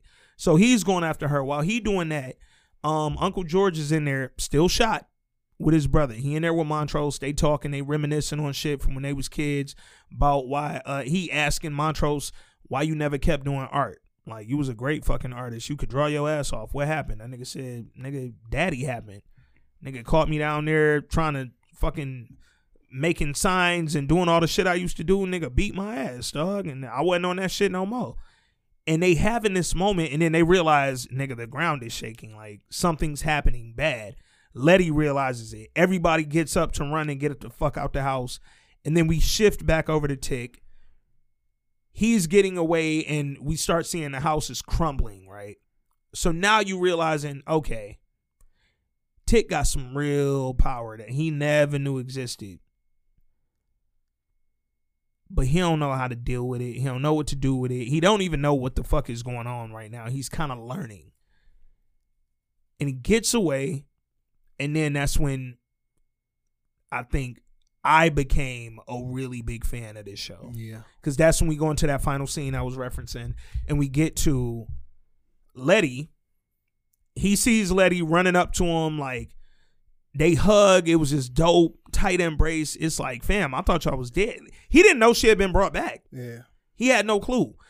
He hugs her, she crying, and The then it just became face. it was a bunch of face acting. Hey, Michael B. Jordan, this is how you face act, my nigga. Hey, my nigga. Um, I watched the the Lion, not the Lion King. Uh, the Black, Black Panther. Panther, yeah, Fam, Michael B. Jordan did a horrible job in this movie. Yo, rest in peace, Chadwick Boseman. Like, like I knew it before. This wasn't great. Like I knew it before, right? Yeah, yeah. But when I watched it this time, and I watched this shit like I ain't never watched it before, I'm, I'm, I'm, I'm, low key. I stood up most of the movie. I was trying to clean the house, clean my room and shit. But I'm I'm up there standing, jump dancing and shit. Like like nigga, Yeah. I, have seen this shit like seven times before. But uh, you know, Michael B. Jordan, he was horrible in that movie. yeah, He um, felt he read all his lines. All of it. He usually does. dog. Like, he like I I didn't Michael B. Jordan is Papa. That's Papa. like That's the grown whole Papa. yo bury me in the ancestors. Like I'd have been like, cut, hey, run that, say that shit back like a, a regular person. I'm not gonna lie. As much as I love that movie, I hated the ancestor line in the theater. Like I didn't like it right sitting right there first time I saw it. People wanted to be impressed by it. My nigga, I said Lena wrote that, bro. That nigga said, "Yo, bury me with my ancestors rather than because they knew death was better Yeah, than bondage. They knew death was better than bondage, so bury me with the. I said, nigga, because you starting to sound like you can't even read. That's Like- how obvious these lines is My nigga, you want to die or not? You're going to die, nigga. There ain't no way around it. So, the end of episode two, the face acting got crazy because when when they saw each other, they embraced, and it was this moment of, oh my god, you still alive? Like, thank God, because Letty and them looking at this house crumble, like Tick's still in there. But then in that very instance, when they realized, all right, we good, she looked at that nigga and kind of shook her head just a little bit. She kind of nodded to the back. So the car that they was in is in the background, and she kind of shifted her head toward the back. Tick looked at her like, everything good. She did a little shake. Again, Jurnee Smollett acting her ass off. When she did that shake, that nah, Uncle George's not good. That nigga Tick face was fuck. Dog. like it was at this exact moment. I was like, yo, Showtime don't have shit on HBO. There is not another network. Stars, no, No, no, no, no. of them. There is not another network, premium or otherwise, that has had more Emmy nominations than HBO. Then HBO, yeah, by far. HBO is the gold fucking standard when it comes to acting. And if you have Michael K. Williams Yeah. in a series on HBO, that shit is going in the in the category of one of the greatest series ever on HBO or greatest series ever. Let's- Name the ones he's been in that that are in that category. Fam, Michael K. Williams, The Wire. Clearly. Michael K. Williams, um, Boardwalk Boardwalk Empire. Empire, Chalky Clearly. White. Come on, Michael K. Williams, The Night of. Come on, the one season, nigga. That's my favorite one season show I've ever seen in my life. Pull that shit back. My nigga, nigga. It, I really want them to bring back The Night of. Just give me one more season, dog. Um, and now Michael K. Williams, Lovecraft, Lovecraft Country. Come on, When dog. they go get Michael K, you know it's real, nigga. And that's the thing. Shout out to Michael K. Williams. Uh, did you know he was dating Tasha Smith from uh, all the Tyler Perry? Why did I get married? Joints to Lowin. Yeah, they like in a whole ass relationship. yeah, I didn't know that he she had a twin. Yeah. So I actually met her twin, thought it was her. She told me shit happens all the time. Twin was nice as shit. Everybody who was taking Tasha acting class said she nice as shit. Shout out to all of them. And niggas said Michael K. Williams nice as shit. That nigga is not fucking around with HBO when they come to him with a show. It's either gonna be great Well, I'm not. or I'm not in it. call me when it's Call me when it's great. Nigga, this is great. And it was this scene that let me know it was great. So when when Letty looks at Tick, lets him know it ain't looking good for Uncle George. They walk toward the car. This is when it went into overdrive with the acting. Like, okay, now you niggas are fooling, dog. That nigga chick looked in there. I'm I'm literally st- I'm listen like I'm literally staring at I'm looking at my TV with the oh shit what's Bro. what's about to happen I'm I'm concerned I don't know what's going on Michael K. Williams' face when they flipped the camera to him and he holding his brother in that back seat, his dead brother. man Nigga, Michael K. Williams looked so fucking. eh, Mind you, nobody said a word in like four minutes, nigga. Then they flipped the camera back to this nigga Tick, and he lost it, dog. first off they don't make niggas like Tick no more Nah, That he's a 1950s ass yeah nigga. he looked like he came straight from the 70s and Fam, 60s and 70s like he this era, bro. like they don't make niggas like him he like a Mos Def type of nigga Yeah. Like, that that that that look the face, the nose, the, make he just no looked more, like dog. he's perfect casting for this role, bro. But damn, I ain't know this nigga could act like this. I saw him. Uh, I know he's in the Five Bloods. He was in the Last Black Man in San you like Francisco. Bloods?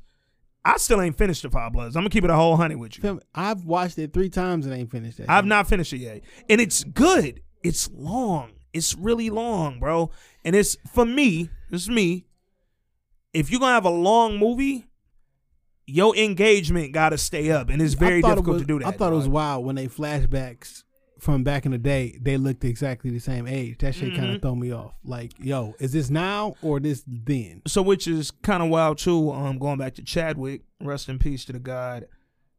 I thought maybe like him being a little smaller on the flat. I thought it was cause they was flashing back on some like younger him, nigga, and like uh, okay, maybe that's why he nah. Um, rest in peace to the god. But uh, Jonathan Majors is killing this motherfucking role, dog. And and this everybody. final scene when he finally breaks down outside that car and he, I'm sorry, Uncle George, I'm sorry. Like nigga, I ain't gonna lie. So my girl cried the first time we watched it.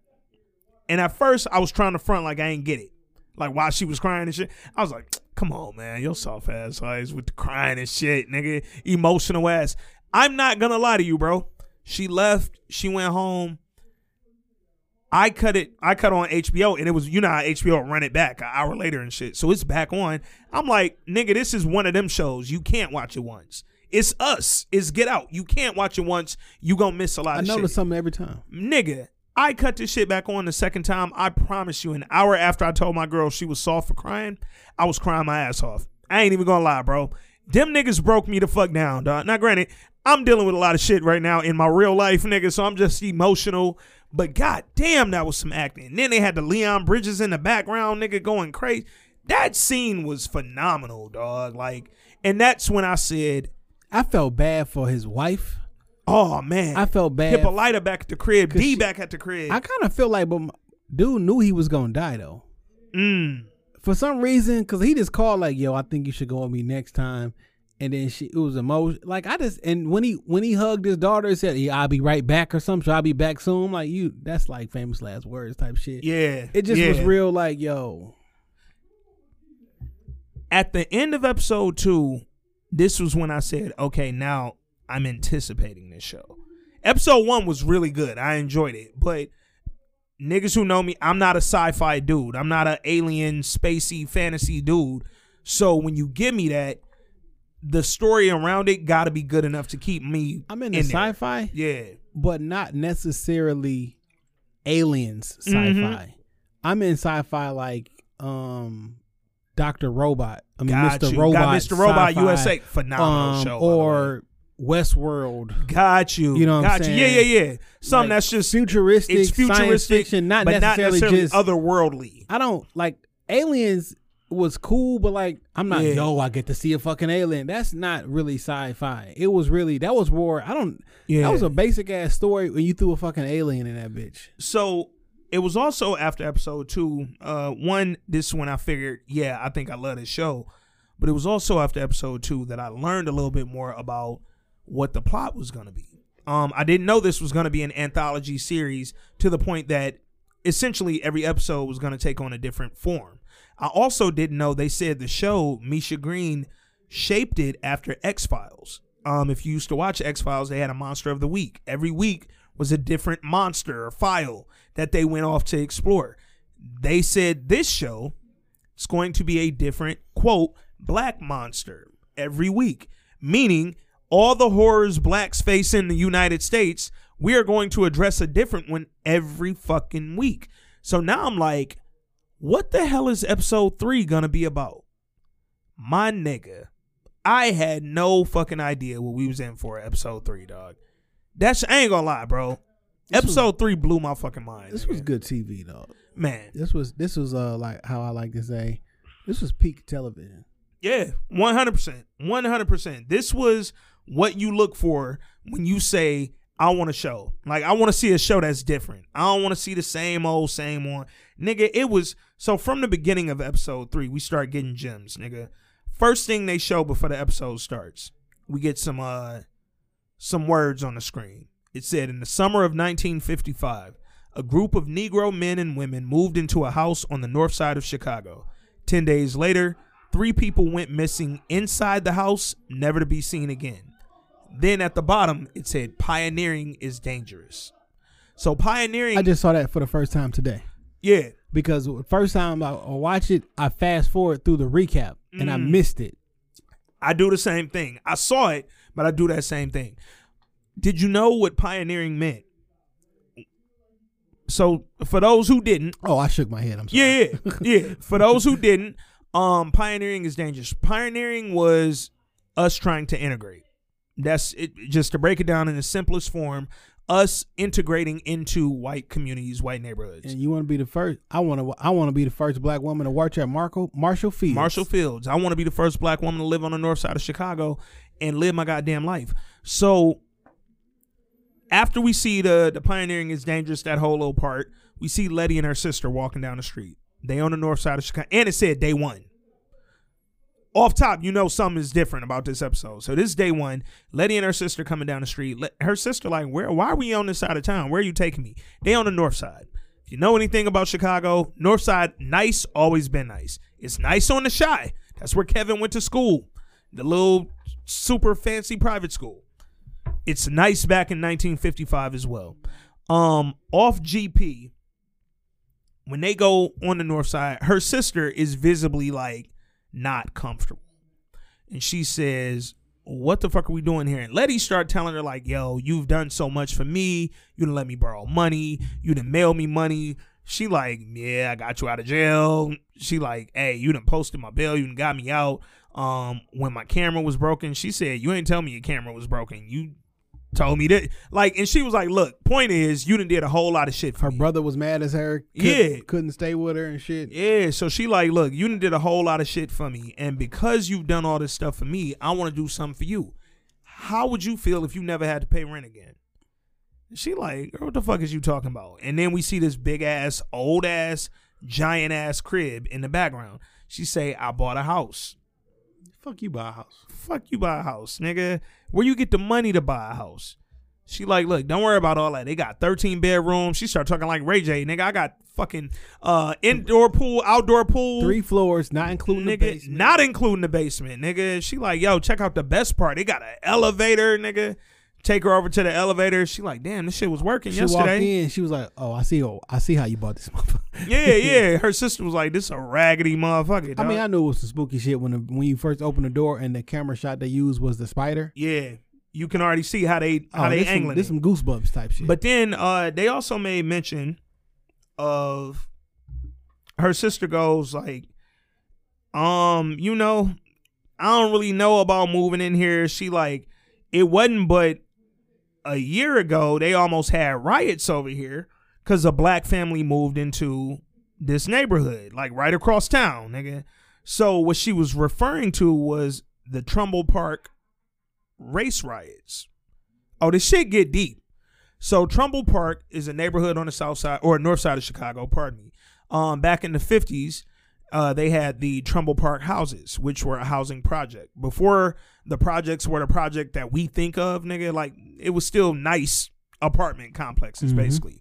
So the Trumbull Har- Trumbull Park houses were a nice all white projects on the north side.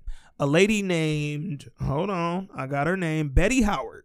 In 1953, Betty Howard got a loan and got approved and got permission from the Chicago Housing Authority to move into the Trumbull Park houses. Betty Howard was a light skinned black woman, but she was so fair skinned, they thought she was white. So the Chicago Housing Authority only approved her to move over there. So they thought she was a white woman. They ain't know she was a black woman, which I thought off top, phenomenal casting of Jurnee Smollett, yeah, a fair skinned black woman who on her own maybe could pass in a in a in the right light in the right situation. So Betty Howard in real life moved her family in there and it wasn't until she brought her family that everybody realized she's black and her husband and kids are too. They moved in in July of 1953. From August to October, they got harassed every day. Throwing they the horn blowing they was doing in this episode. They was doing that right outside they uh their apartment building. Um, they was throwing firecracker, letting firecrackers go at their window, throwing bricks, throwing shit, throwing um. They was letting flares off. They was doing a lot of shit to harass her and her family from August to October. Chicago Housing Authority thought that the better fucking plan instead of saying, "Oh shit, we fucked up. We moved this black lady in this fucking illegal neighborhood. Legally, she can't live over here." Instead of saying we fucked up, they said, "Let's move more black families in here." So they moved more black families into that Trumbull Park area, and from there, it set off race riots in Trumbull Park on the north side. So when Letty's sister said, "Yo, nigga, yeah. a year ago, this shit almost went rough. This is what she's referring to. It got ugly just a year ago. So why the fuck would you move in here? But Letty, like, nah, I want to turn this shit into a safe haven for colored folks In the middle of the in the middle of an area that you legally shouldn't live in. Um, something else she mentioned, and I didn't know about this, and they talked about it toward the end of the episode, obviously, but it got mentioned. Did you know that? Did you know what the term realtist was? So Mm. not a realtor, but a realtist. no, So black people legally couldn't be realtors back in the day. of course. And they also couldn't sell homes to anyone but other black people. White people legally could not sell black people homes, even licensed realtors. So blacks, if they wanted to get involved in real estate, had to become realtists. And when I saw the word pop up on my closed caption, I didn't I thought I was like, is that a word? You know me, nigga. The realest nigga. I'm like, what the fuck is a realtist? And I Googled it because I thought, did they mistake realtor or realist? And I Googled it and found that out. That's the history of that. You had to be a realtist if you were a black person trying to sell homes to other black people. Anyway, long story short, Letty is like, yo, I got this house. Don't worry about where it came from. I tell you that later. All I know is I want you to move in.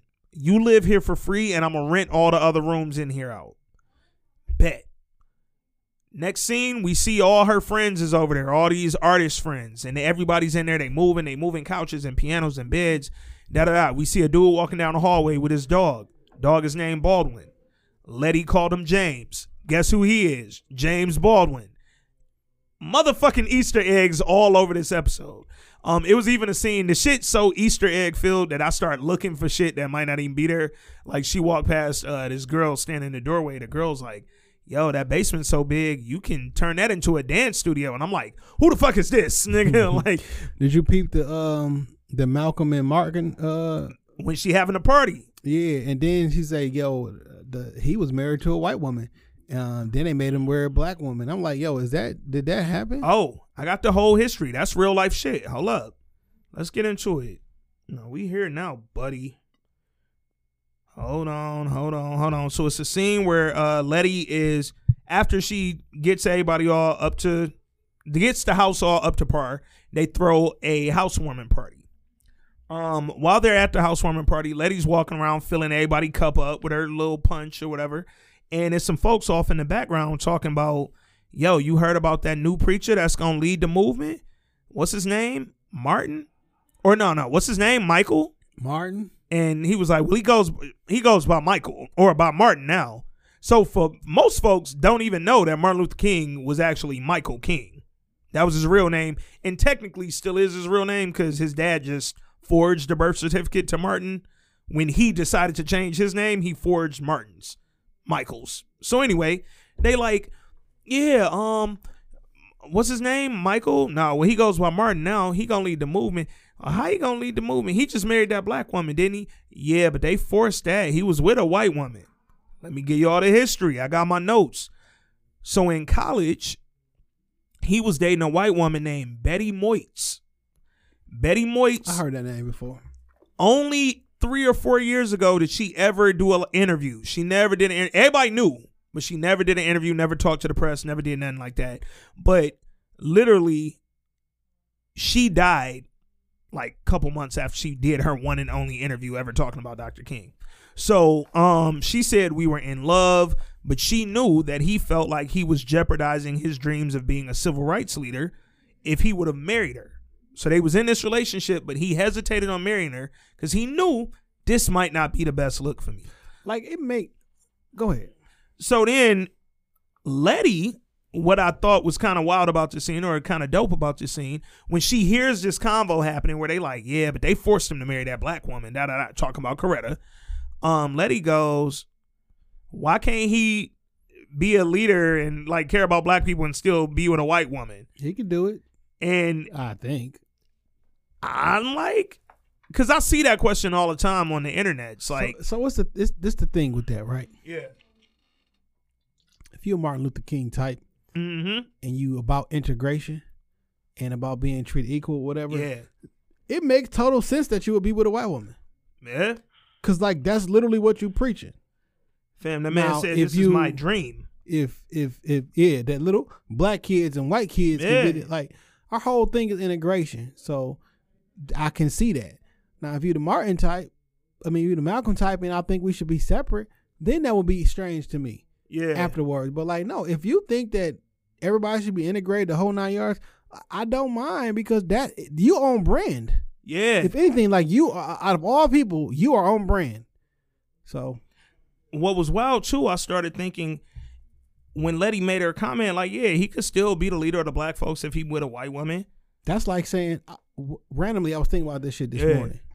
That's like saying, well, you can't, um, you can't speak up uh, about black issues because you're married to a white woman. It's like saying you can't get mad at a white person for saying nigga because you say nigga. Yeah, I don't like that. You know what I'm saying? These are like these that. are these are two different dynamics that Yeah. work, that work. I had this conversation when um when Donald Glover dropped This Is America a couple years ago, and Donald Glover's baby mom is a white woman. Got two kids, I believe, with this white woman. And I had a lot of friends, men and women, but uh, mostly a lot of women, saying, "Nigga, how he gonna make this song and and make all these references in that video? Like that shit cool, but nigga, do he really care? He with this white woman?" And I'm like, "The fuck do that? Do that make anything he's referencing untrue?" Like, if so, tell me. But if not, what the fuck are you talking about, dog? Like, I don't think who you're with can dictate the experience you've had in your own skin, my nigga. Like, and what I thought when when Letty kind of jumped in and said that shit, I looked at her and I looked at her sister. Y'all They're completely different fucking shades of black. Same mom, different dads. And that's where I'm like, hmm. And I noticed in the uh, IMDb they have different last names. Cause she said when when when she said something about her sister, she like, oh, she get it from her daddy. Mm, I missed that. I saw the last name. Somebody thing, she like, don't worry about my sister such and such. She get it from her. My Mm. sister's really mean, but she get it from her daddy. Okay, got you. Oh, I think when she was talking to James, she might have said James Baldwin. Um, but all that to say, I thought, hmm, is Letty defending Martin Luther King's uh, being with a white woman because she like, nigga, my daddy was with a white woman, or my dad was a white man, or whatever the fuck. Now Like, you saw the previews for like what's gonna happen in this season. yeah, yeah, yeah. It seemed like all them niggas got powers, yeah, I can see that. I can see that. and I was like, well, how the fuck did everybody get powers? Um, so them thinking like, well, if Uncle George and Nick, her her his mom made him, Yeah. and he got special powers. What if both of them had powers? Mm. And then I'm like, Mm. because I thought that I saw the daughter with powers, then that would make sense. D. Yeah, Yeah. because she from Uncle George. Yeah. Got you, got you. But I also thought I saw the mom with powers. So I don't I don't know how I don't know how this shit is gonna work. And speaking of them, um, before we even got to the to the housewarming party and all that shit, it's been three weeks since everything that happened in episode two, um, in Ardham and Uncle George dying and all that. So we don't see any of this, but Uncle George body been brought back. They didn't had a funeral. Um, Hippolyta, the auntie, she didn't see in his body, saw the bullet hole, but she still don't believe what they told because clearly they didn't come back and say, "Yo, It's because like Tick looks like he lying. He looked like he got something to say and he's not saying it. And the story that they telling ain't. I can't tell you that. I'm with Tick on, or I'm sorry, I'm with Montrose on. I'm not. nigga, I can't tell you that story. She ain't gonna believe that. She would. She ain't gonna believe that. She don't believe what they telling her, but I don't think she gonna believe that. But they're telling her, "Yo, he just got killed. You know that it happened. The sheriffs, all that shit, it went down." And she like, I don't believe it. So Tick been standing there with Hippolyta and D, but Hippolyta not really feeling that nigga right now. Cause she like, it's been a few weeks. I feel like you lying to me about my husband getting killed. And you doing shit that's starting to irritate me. You washing the cup and you put it on the counter right side up instead of down, upside down, so the water could drain, nigga. Like, I just don't like how you doing shit. And he even told her, like, yo, the editor called, said y'all niggas was about to miss the deadline with the next guidebook. She like, oh yeah, I keep forgetting. He like, understandably, and I told him that. She like, look, I'm gonna get on it right now. Nigga, Tick like, I already did it for you. She like, Tick, I ain't, I ain't approved that shit. I ain't take a look at it. Like, what the fuck you mean? That nigga like, look, I, I looked at it. It looked good to me. She like, Tick, nigga, I'm kind of ready for you to go, bro. You getting on my nerves just a little bit, dog. So D asked him like, yo, Tick, later tonight, like we could put this together, go down to the junkyard, get some scraps. Tick was feeling the vibes. Tick was like, man, I gotta get the fuck out of here, dog. Like, I'm gonna go. Got something to do tonight. He was like, I can't do it tonight. I ain't gonna stay here, man. I'm gonna get the fuck out of Dodge. Nigga went to go stay with his dad. His dad is over there drunk. Montrose in the crib. Now Montrose been kidnapped and missing for however long he was gone. Episodes one and two. So we go to his dad apartment. He drunk. He laid out on the floor. Eyes is closed. He he telling that story about him and Uncle George getting saved by the dude with the baseball bat. And he's saying it to himself. And Tick walks in there, grabs a glass of water, pours it on him, and finishes the story. And his dad wakes up like, What the fuck is you doing? Again, this is the reference back to Jackie Robinson being in episode one and saving Tick. Somebody in Uncle George and Montrose's life saved them with a baseball bat uh, and a, a story that Uncle George used to tell Tick all the time. So he telling Montrose, yo, Hippolyta, she ain't really, you know, I don't think she believe in nothing I'm saying. Like I feel like we should just tell her the truth. Montrose like, nigga, is you crazy? Like nigga, But but he said we don't want to tell them that white folks got, Got magic, magic. too. yeah, T O O. yeah. Like we don't want to, nigga. You want to tell them white fo- white people got magic too? I thought like we know black people got it, but white, Yeah. but like nigga, tell her. Like what's the what's the I don't I don't get it.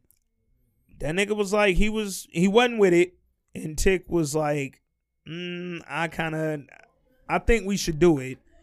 And then them niggas ended up getting into it. They don't have the greatest relationship. And I'm thinking that now it's starting to become because Montrose know, like, nigga, I ain't even your dad. Like, Yeah. I I really don't want to do what you trying to do right now. I'm I'm interested to see how this story plays out. Yeah. So anyway, just wanted to tell y'all where Tick was coming from. So now Tick like, all right, well, Aunt Hippolyta don't want me over there. My dad don't want me here. It's getting kind of funny around this bitch. Let me go to Letty crib. Heard she got a new little house on the north side. He go over there. Well, I think he was he was about to dip. He's about yeah, to go he, back. he had told D he was, or I'm sorry, he had, to, yeah, that was D. He, or he told Letty he was going to Florida. yeah, and he Yeah. went to go or her crib to say goodbye. Yeah. But then when he was over there, three white dudes from the neighborhood pulled up, pulled out in the front, had their cars parked, taped some bricks to their horn so they could just lay on the horns all day. And um that was how, you know, black folks got harassed back in uh in residential neighborhoods back in the day. So while Tick was there, he goes outside with Letty, they see all this shit. The sister makes a reference. I told you this was gonna be Trumbull Park all over again. And then that nigga Tick say, "Yeah, maybe I should stay for a while." Then we had the uh the housewarming party. While they at the housewarming party, Tick seen her dancing with another dude. His man come up, he like, "Yeah, man, you know, glad to see, glad to see you wear your uniform, man. These white folks need to see a brother in uniform around here, man. Let them know we cool." And then he like, "Shit, nigga, I see you staring at Letty, man. Like, Me and her used to kick it. me and her used to get down, nigga. Like, fam, get the fuck on. And he like, shit, if that's your girl, nigga, you better tell her. Cause she dancing on this other nigga like a motherfucker. Which she was being a little disrespectful with it. Cause Looking she, at the nigga. She looked at Tick and then start hitting like hella moves and shit. Like how, they wasn't hip rolling in 1954, fam. So I ain't really like the fuck she had going on. But Tick, being the nigga Tick is, he ain't tripped. He stayed cool, stayed calm. Letty went off to the bathroom. He followed her I followed you today. while she's in the oh first of all some we missed or forgot to mention but something else that it happened in this scene that's what made me think about it so letty's first night in the crib when she woke up that next morning her cover got snatched off by this Monster. monstrous ghost zombie black woman Missing the bottom jaw. yeah her whole bottom jaw ripped out and she snatched letty cover off in her sleep letty ain't know what the fuck was going on she woke up sweating thought she had a bad dream realized something was wrong with the pipes. And it was just like it seemed very coincidental but we saw the monster. So then when letty went off to the bathroom during the housewarming party it was a monster in there staring at her in the mirror when she was washing her face washing her hands and shit. But then when she leaned up all she saw was tick. Tick was standing in the doorway. He ain't say a word. He just walked in that motherfucker start kissing her and then they went right at it on the sink got it in raw sex per usual we know how tv hit but when they finished, nigga realized he had a little blood on him. She was like, "Oh shit, I'm sorry, I ain't realize I started my cycle. My bad." He like, "Don't trip, nigga. I'm with the running red lights. We all good, nigga." I didn't know if I wanted them to have sex. Like, I ain't cause like even when when they was finna do it in her fantasy or whatever, clearly it wasn't tick. But I was just like, I don't want them to go there just yet. Like, we know they have a romance budding and shit, but don't like I ain't want it to become a sexual thing. You know, I think I'm still reeling from the Chi and from power At where they not- misuse sex. At least not like some quick bathroom fuck. Yeah, yeah, yeah, dog. And it just felt, even though the scene didn't feel like completely gross or completely wrong to me, I still was like, Yeah, the mm, blood did it for me. the blood kind of took it there for sure. But I was just like, in general, I didn't need them to fuck. Um, at least not this early in the episode. Like I was fine without them having sex. But whatever, it wasn't. It wasn't a big deal. They fucked, and then they kind of had the little awkward like, oh shit. So uh, yeah, See you outside. I'm a yeah, I'm a, I'm gonna get with you. I'm gonna get up with you, and then Letty's sister is singing. She putting on, you know, her. She's a singer. She out there performing, doing her thing. While the party's going on, we see a cross is lit on the front lawn. These white neighbors, they write back. They not gonna let you live over here comfortably. It's signs all over the neighborhood that say, um, White community. only yeah, white community shit. only, uh, all un whatever. Y'all not welcome, nigga.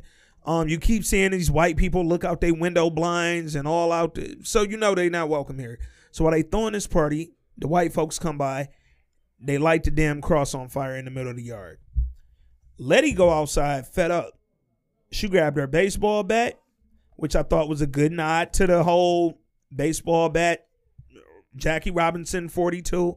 She went out there and she busted the windows of all them cars that was sitting out front with the horns blowing and shit. Her sister pulled up, Took the bat, took the bat, she dipped off, and then the cops came. Cause what we didn't realize, or what you might not have realized, when the uh when the neighbors was harassing her, the cops drove by smiling, like, yeah, nigga, get them black folks out of here. So the cops was Johnny on the spot when this cross got burned and Letty bust all the windows out the car. They pulled up, they grabbed Letty, threw her in the van, took her for a ride. While he take her for a ride, he say, yo, you got a long record. He start going through some of the shit she done did. So now we learning a little bit more about Letty Pass. And um he said, How the fuck you who who told you to buy that house? The Winthrop house. So what we learned is Horatio Winthrop is the other founder of the Sons of Adam. It was Titus Braithwaite and Horatio Winthrop. The Winthrop house, so this is something I saw in the book. The Winthrop house in the book belonged to the former owner of the house. It was so in this episode, his name was uh Hiram Epstein. Yeah. In the book is Hiram Winthrop. Okay. So Hiram Winthrop in the book is it's no Horatio Winthrop. It's Hiram Winthrop. Um, so I don't know why they switched it for the episode, but whatever. Um, so the cops like, yo, who told you to buy the Winthrop house? She don't say nothing. All right, cool. You don't want to talk? Let's fuck you up then. So he let the driver know, nigga, swerved this bitch all over the place. So she handcuffed and not in no seatbelt, nigga. So they swerving, they throwing her all over Dodge. She getting beat up. She hitting her head all over the van and shit.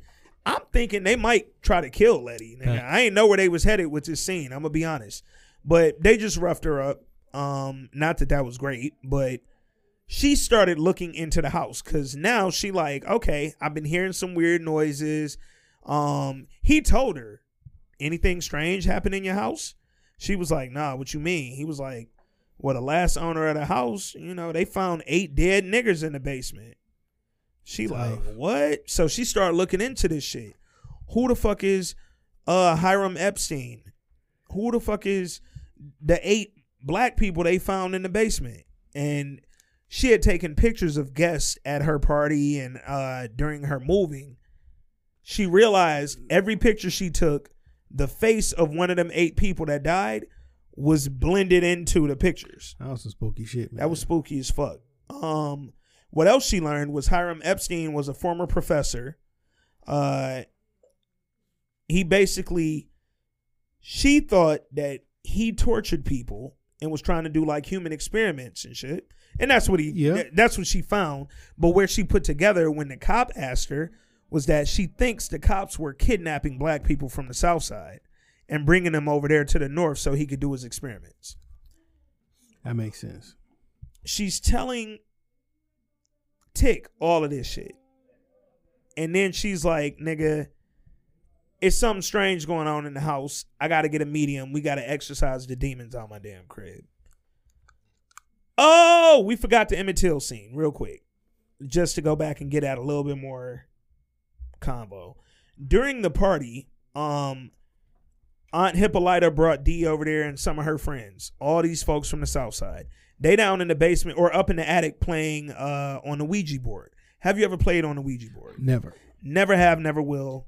I, it's certain shit I just don't fuck with. My mom's best friend, um, who's lived out in Colorado, uh, they had one in their house, Okay. and the kids, without her knowledge, by the way, Yeah. um, the kids was playing with one in the basement, Mm. and um, one day she came home, and uh, I guess in their basement there was like another kitchen area, Okay. and they had washed the dishes and put everything inside of the cabinets or whatever. Went upstairs, did something, came back down. All the dishes outside of the cabinet. Get the fuck out of here. Yeah. Nah. So like, yo, that's kind of No. wild. She didn't know anything Yeah. went. So she went to go back upstairs to the kitchen, and the door was locked. And she was like, she thought the kids was playing. She begging on the door. She like, if y'all don't open this fucking door, blah blah blah. Yeah. They come and open the door like, like, my the door is open. Like, Yeah. she, but Like, she didn't. tripping. Yeah. She didn't believe him. It was like a whole bunch of stuff Yeah. That wild shit just happened. Then they had to then they had to tell her what actually happened. Like, Yeah. yo, we was playing with the Ouija board, you know what I'm saying, over the weekend.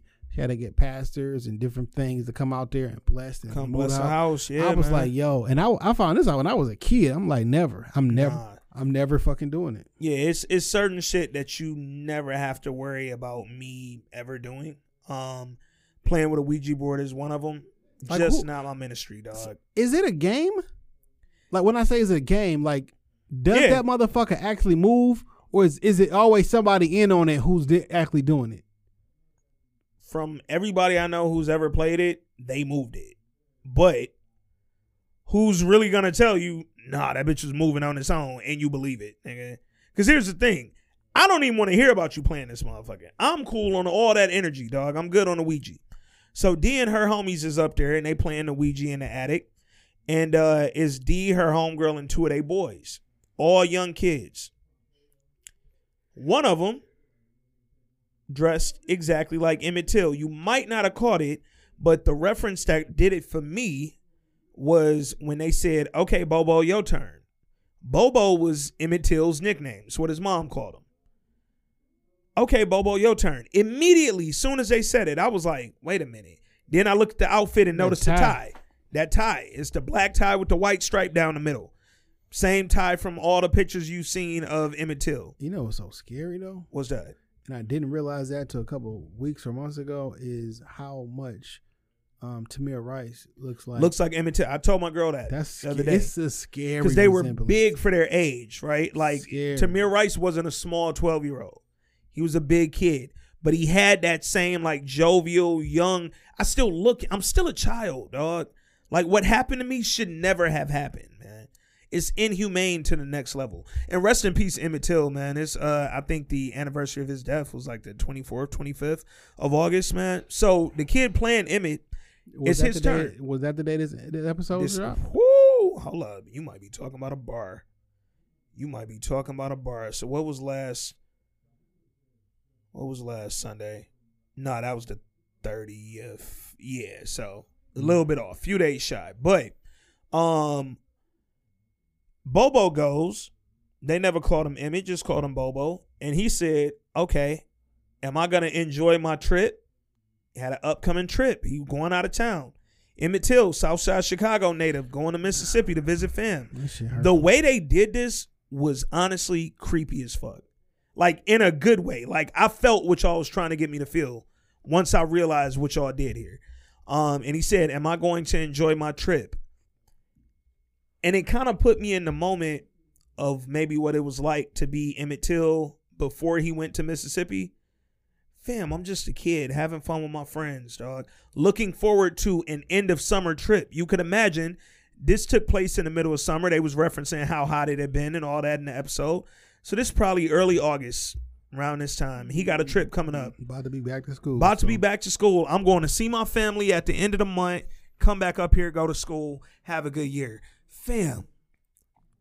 And when he says it, they got their hands on the Ouija board and it drags the piece over to no. And dog, when you put all that shit together, nigga, mind blowing, bro. I ain't I uh and then um they went to the next question, which was who's speaking to us right now? Like what spirit is talking to us right now? And it spelled out George is dead. Was it George telling y'all that I'm dead? Yeah, that was that got me though. It yeah, man. Cause when you realize it spelled out George is dead, it was like, bro, y'all not playing with no between warning Emmett Till, you not gonna enjoy this trip to say the least. And then George is dead. Like these ain't real spirit games being played up in this motherfucker. Like this is something serious, dog, and it's dangerous. then I just wanted to throw that part in there because the Emmett Till reference was wild, and that whole little moment with the board game was wild. While they were doing that, uh, Hippolyta was in the like looking for the kids. She looked for D, walk around the house. She noticed while she was up near the attic a door, and when she went and looked in there, it was some little gold figure thing or whatever. I think that's gonna come back up and have something to do with magic. That was my thought. I, I looked up the word for whatever that was. It started with an O. I can't remember, but I think it's gonna have something to do with some magic. So maybe us thinking that Hippolyta had some powers might come from this here. Anyway, fast forward, man. Um, Letty is like, "Yo, I need to get a medium and get these ghosts out of my house. Like, it's something going on. I don't understand, but I don't like it." And she calls over the medium. The medium comes through. She brought a goat. She cut the goat up. She put the blood on them, told them, yo, we about to protect y'all with this blood.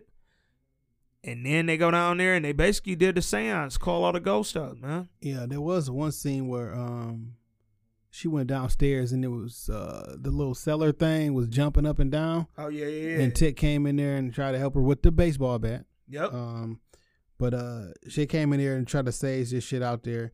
Now this was a oh, she also did some research.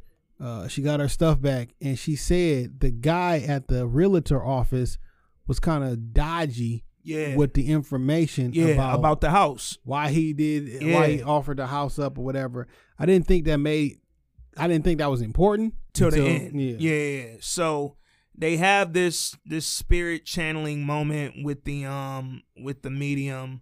Um and this is again phenomenal acting by Jurnee Smollett in this scene, man. Uh they conjure up all these spirits, including not only the eight people who died, but also the doctor Yeah. uh Hiram Epstein conjure up all these spirits and uh you notice Letty started grabbing hands with the uh with the black like yeah they had been there to scare her previously but now in this moment everybody's on some nigga get the fuck out my house Because the white man spirit was trying to get her. Yeah. Trying to kill her. yeah And she like, no, I need some help. yeah so they conjured up the other eight for her protection Oh. while they're doing that Actually, what ends up happening is while they was down there, um, the median had like the the goat's blood on the forehead. yeah The ghost turned on the fucking water and washed the damn blood off their Off forehead, forehead, and now they yeah. had they didn't have no protection. They're not protected by that blood no more. While all of this is going on downstairs, the three white men who've been harassing her, they break in with a bat. They come up, bust the window out, go in the room or in the house, and they walking around looking for Letty. They clearly can't hear what's happening in the basement. Um, probably to the ghost chagrin, nigga. All the all the spirits is like, nigga, we gonna make yeah, I hit y'all with chagrin, nigga. Um, but all the spirits is like, yo, we gonna get these white folks. So they walking around looking for them. Two of them go one way, the third nigga go his way. The third dude see the elevator. Fam, I'm never splitting up. Yeah, we're I don't split up, nigga. Like I don't give a fuck where. No, I'm not splitting up. Camping Nigga. trip, no, nigga. We all Hey. going. You piss, I piss, nigga. We ride together, we die together. Bad divorce, bad marriage for life, nigga. Um, so he go to the elevator, hit the damn button, it open up. He like, where the fuck the elevator at? It did exactly what it did to Letty, only this time he ain't pulled back fast enough. He got his head cut off. The other two, they stalking around, and the ghost killed them too, nigga. Like they get what was it? They got hit with like the steam first or some shit Yeah. um blinded them took they shit then it was just spirit killings all over the motherfucker with these three white men all this is happening upstairs letty and them in the basement going through the damn exorcism trying to get these spirits out um she's grabbing ghosts or grabbing the ghost hand shout out to my cousin uh my cousin was telling me that this scene reminded her of um some apple what is it what's the, Apollonia. no, no, no. Uh, the is it apostolic? Apostolic, apostolic rituals, like basically like when you're when they're trying to teach you how to speak in tongue. Gotcha. She said, um, in in the apostolic faith, when they're trying to teach you how to speak in tongues, she was like, they have you circle around, you grab everybody's hand. At this after you've been baptized. Everybody circle around, you grab everybody's hands, and she like basically they start telling you just repeat the words Jesus, Jesus, Jesus, Jesus, Jesus. And they like you just repeat it, you repeat it, you repeat it, and you repeat it essentially until you start to get tongue tied. And now you start saying other words after repeating this for a while, but you know, once you start really getting into the Jesus, Jesus, Jesus repetition, it turns into something, Something else. else. But they said they'll stand there. She said they'll stand there and do that with you for however long it take. 30 minutes, four hours. We'll do this all day. And she was like, this scene felt like started that. going delirious. Yeah, but that's the point. We gonna make you go delirious and tell you it was God. You know what I'm saying? And she was like, this scene kind of took her to that. Like it, it made her, it jogged her memory back to when she was practicing a, a different faith and um went through some things. So anyway, Letty's doing all this shit. They finally conjure up Hiram, Hiram Epstein. She see that nigga, all the spirits, all the fucking ancestors come into her damn soul, and she say, That was dope, man. Get the fuck out of my house, dog. Can't do this no more. You gotta go. And that nigga, she acted her Yeah, she killed that scene, dog. ass off, dog. her face when all the shit cleared and all the spirits is gone, and it's just her. Her face was amazing. when she took that baseball bat to them cars, she was in that role. yeah, she, like, yeah. I, I, she, she's going, Smollett is impressing the fuck out of me, man. she's going to win awards for this performance. Yeah. Um, she should. She should. I'm gonna say that because she is. She's going off, and so should Jonathan Majors, and depending on how many episodes he might be on, uh, Courtney B. Vance, because as of now he's still dead. yeah. So shit is now good again in the house. The bad spirit is gone, the evil one is gone, and the black spirits are not bothering her anymore. I think they were only upset because his spirit was still there. Yeah. Um, so Letty wakes up and and now the house is what it is again, and now she's successfully pioneered and made her way into this North Side neighborhood without being killed. Um, and and she's integrated into this this home. So she's talking to a reporter. The reporter come at her and she like, "Yo, can I ask you a question off the record? Like, you heard about them three white men that are missing?" Letty like, "I didn't realize anyone was missing. I ain't heard none of it." Real life. Yeah, I don't know none. While they was missing, I was involved in an exorcism, so I don't know what was happening. What's crazy when they went back and looked at it, it's a whole bunch of bodies back. there. It's nigga, it was an underground railroad under that house. Was it? Fam, when they showed them bodies, so you see the three fr- so Letty and the reporter got off the elevator and then the elevator door closed and it went all the way down to the basement basement. Below the basement. And then when it opened up the doors, you see the three bodies of the white man because they the most recent kills. You got them skeletons. Yeah, the and the camera pan, that shit looked like a damn railroad, bro. Like it was skeletons going all the way up through that motherfucker, dog. And then we see Tick. Tick kind of walking around neighborhood. He trying to, he got the address of the realtist who sold Lady this house. And he go over there and while he there, he see Christina Braithwaite. They brought it back. Christina Braithwaite goes up in Dog's uh, crib. His name was like JJ Johnson or some shit, nigga. JJ James, nigga, some shit. And he in there, and Christina Braithwaite goes into his office, and then Tick walks in, like, the fuck is going on, nigga? And Christina, while he was walking in, Christina said to the realtist, Did you get the money that was wired to you? What we find out is that she set all this up Jurnee thought the money was coming from her mom, from her mom's will. And she thought her mom left all this money to her. and like, mom don't got no money. Yeah, mom never had no money, but she thought her mom left all this money to her. But in fact, Christina Braithwaite sent this money to JJ, who got it to Jurnee, to uh, Letty, and then JJ became the realtist that sold Letty this house on the north side. So Tick goes in there, and Christina Braithwaite was like, "Yo, JJ, I think you should uh probably pack up and get out of here for a minute." Nigga JJ was like, cool, I see what's going on. He didn't figure your shit out. I'm out of here. Tick walk in that bitch and he like, what the fuck? So it was you? Nigga walks in and ups the blicky. He had to up it on her because she like, she was like, you still don't get it, huh? She like, nigga, Use a slave. I own you. I like, so it was kind of wild. I thought she was dead though. So he upped the blicky on her and he couldn't pull the trigger. Cause now she got a spell on him again. He can't move. And she told that nigga, yo, Tick, you gotta be smarter than this. She was like, call me when you want to learn more about our family's history. Cause she told him a few things. She said, um, she was like, How did you figure out it was me? He was like, Look, when I was walking around that house, I saw Horatio Winthrop. Same Horatio Winthrop signature I saw in the house. I saw scribed in the Braithwaite mansion before it burned down. And she was like, Do you know who Horatio Winthrop is? He's like, No. She like, he the other founder of the Sons of Adam. Um, he basically broke off trying to do his own thing and he stole from the book of names. He took some pages. The book of names is the Sons of Adam's Bible. was so funny when uh Fitz was talking.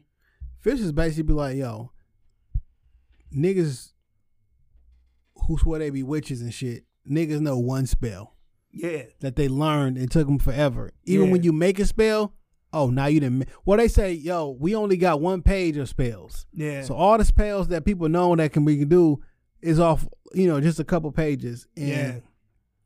when you really sweet and you can make your own spell, you only can make one.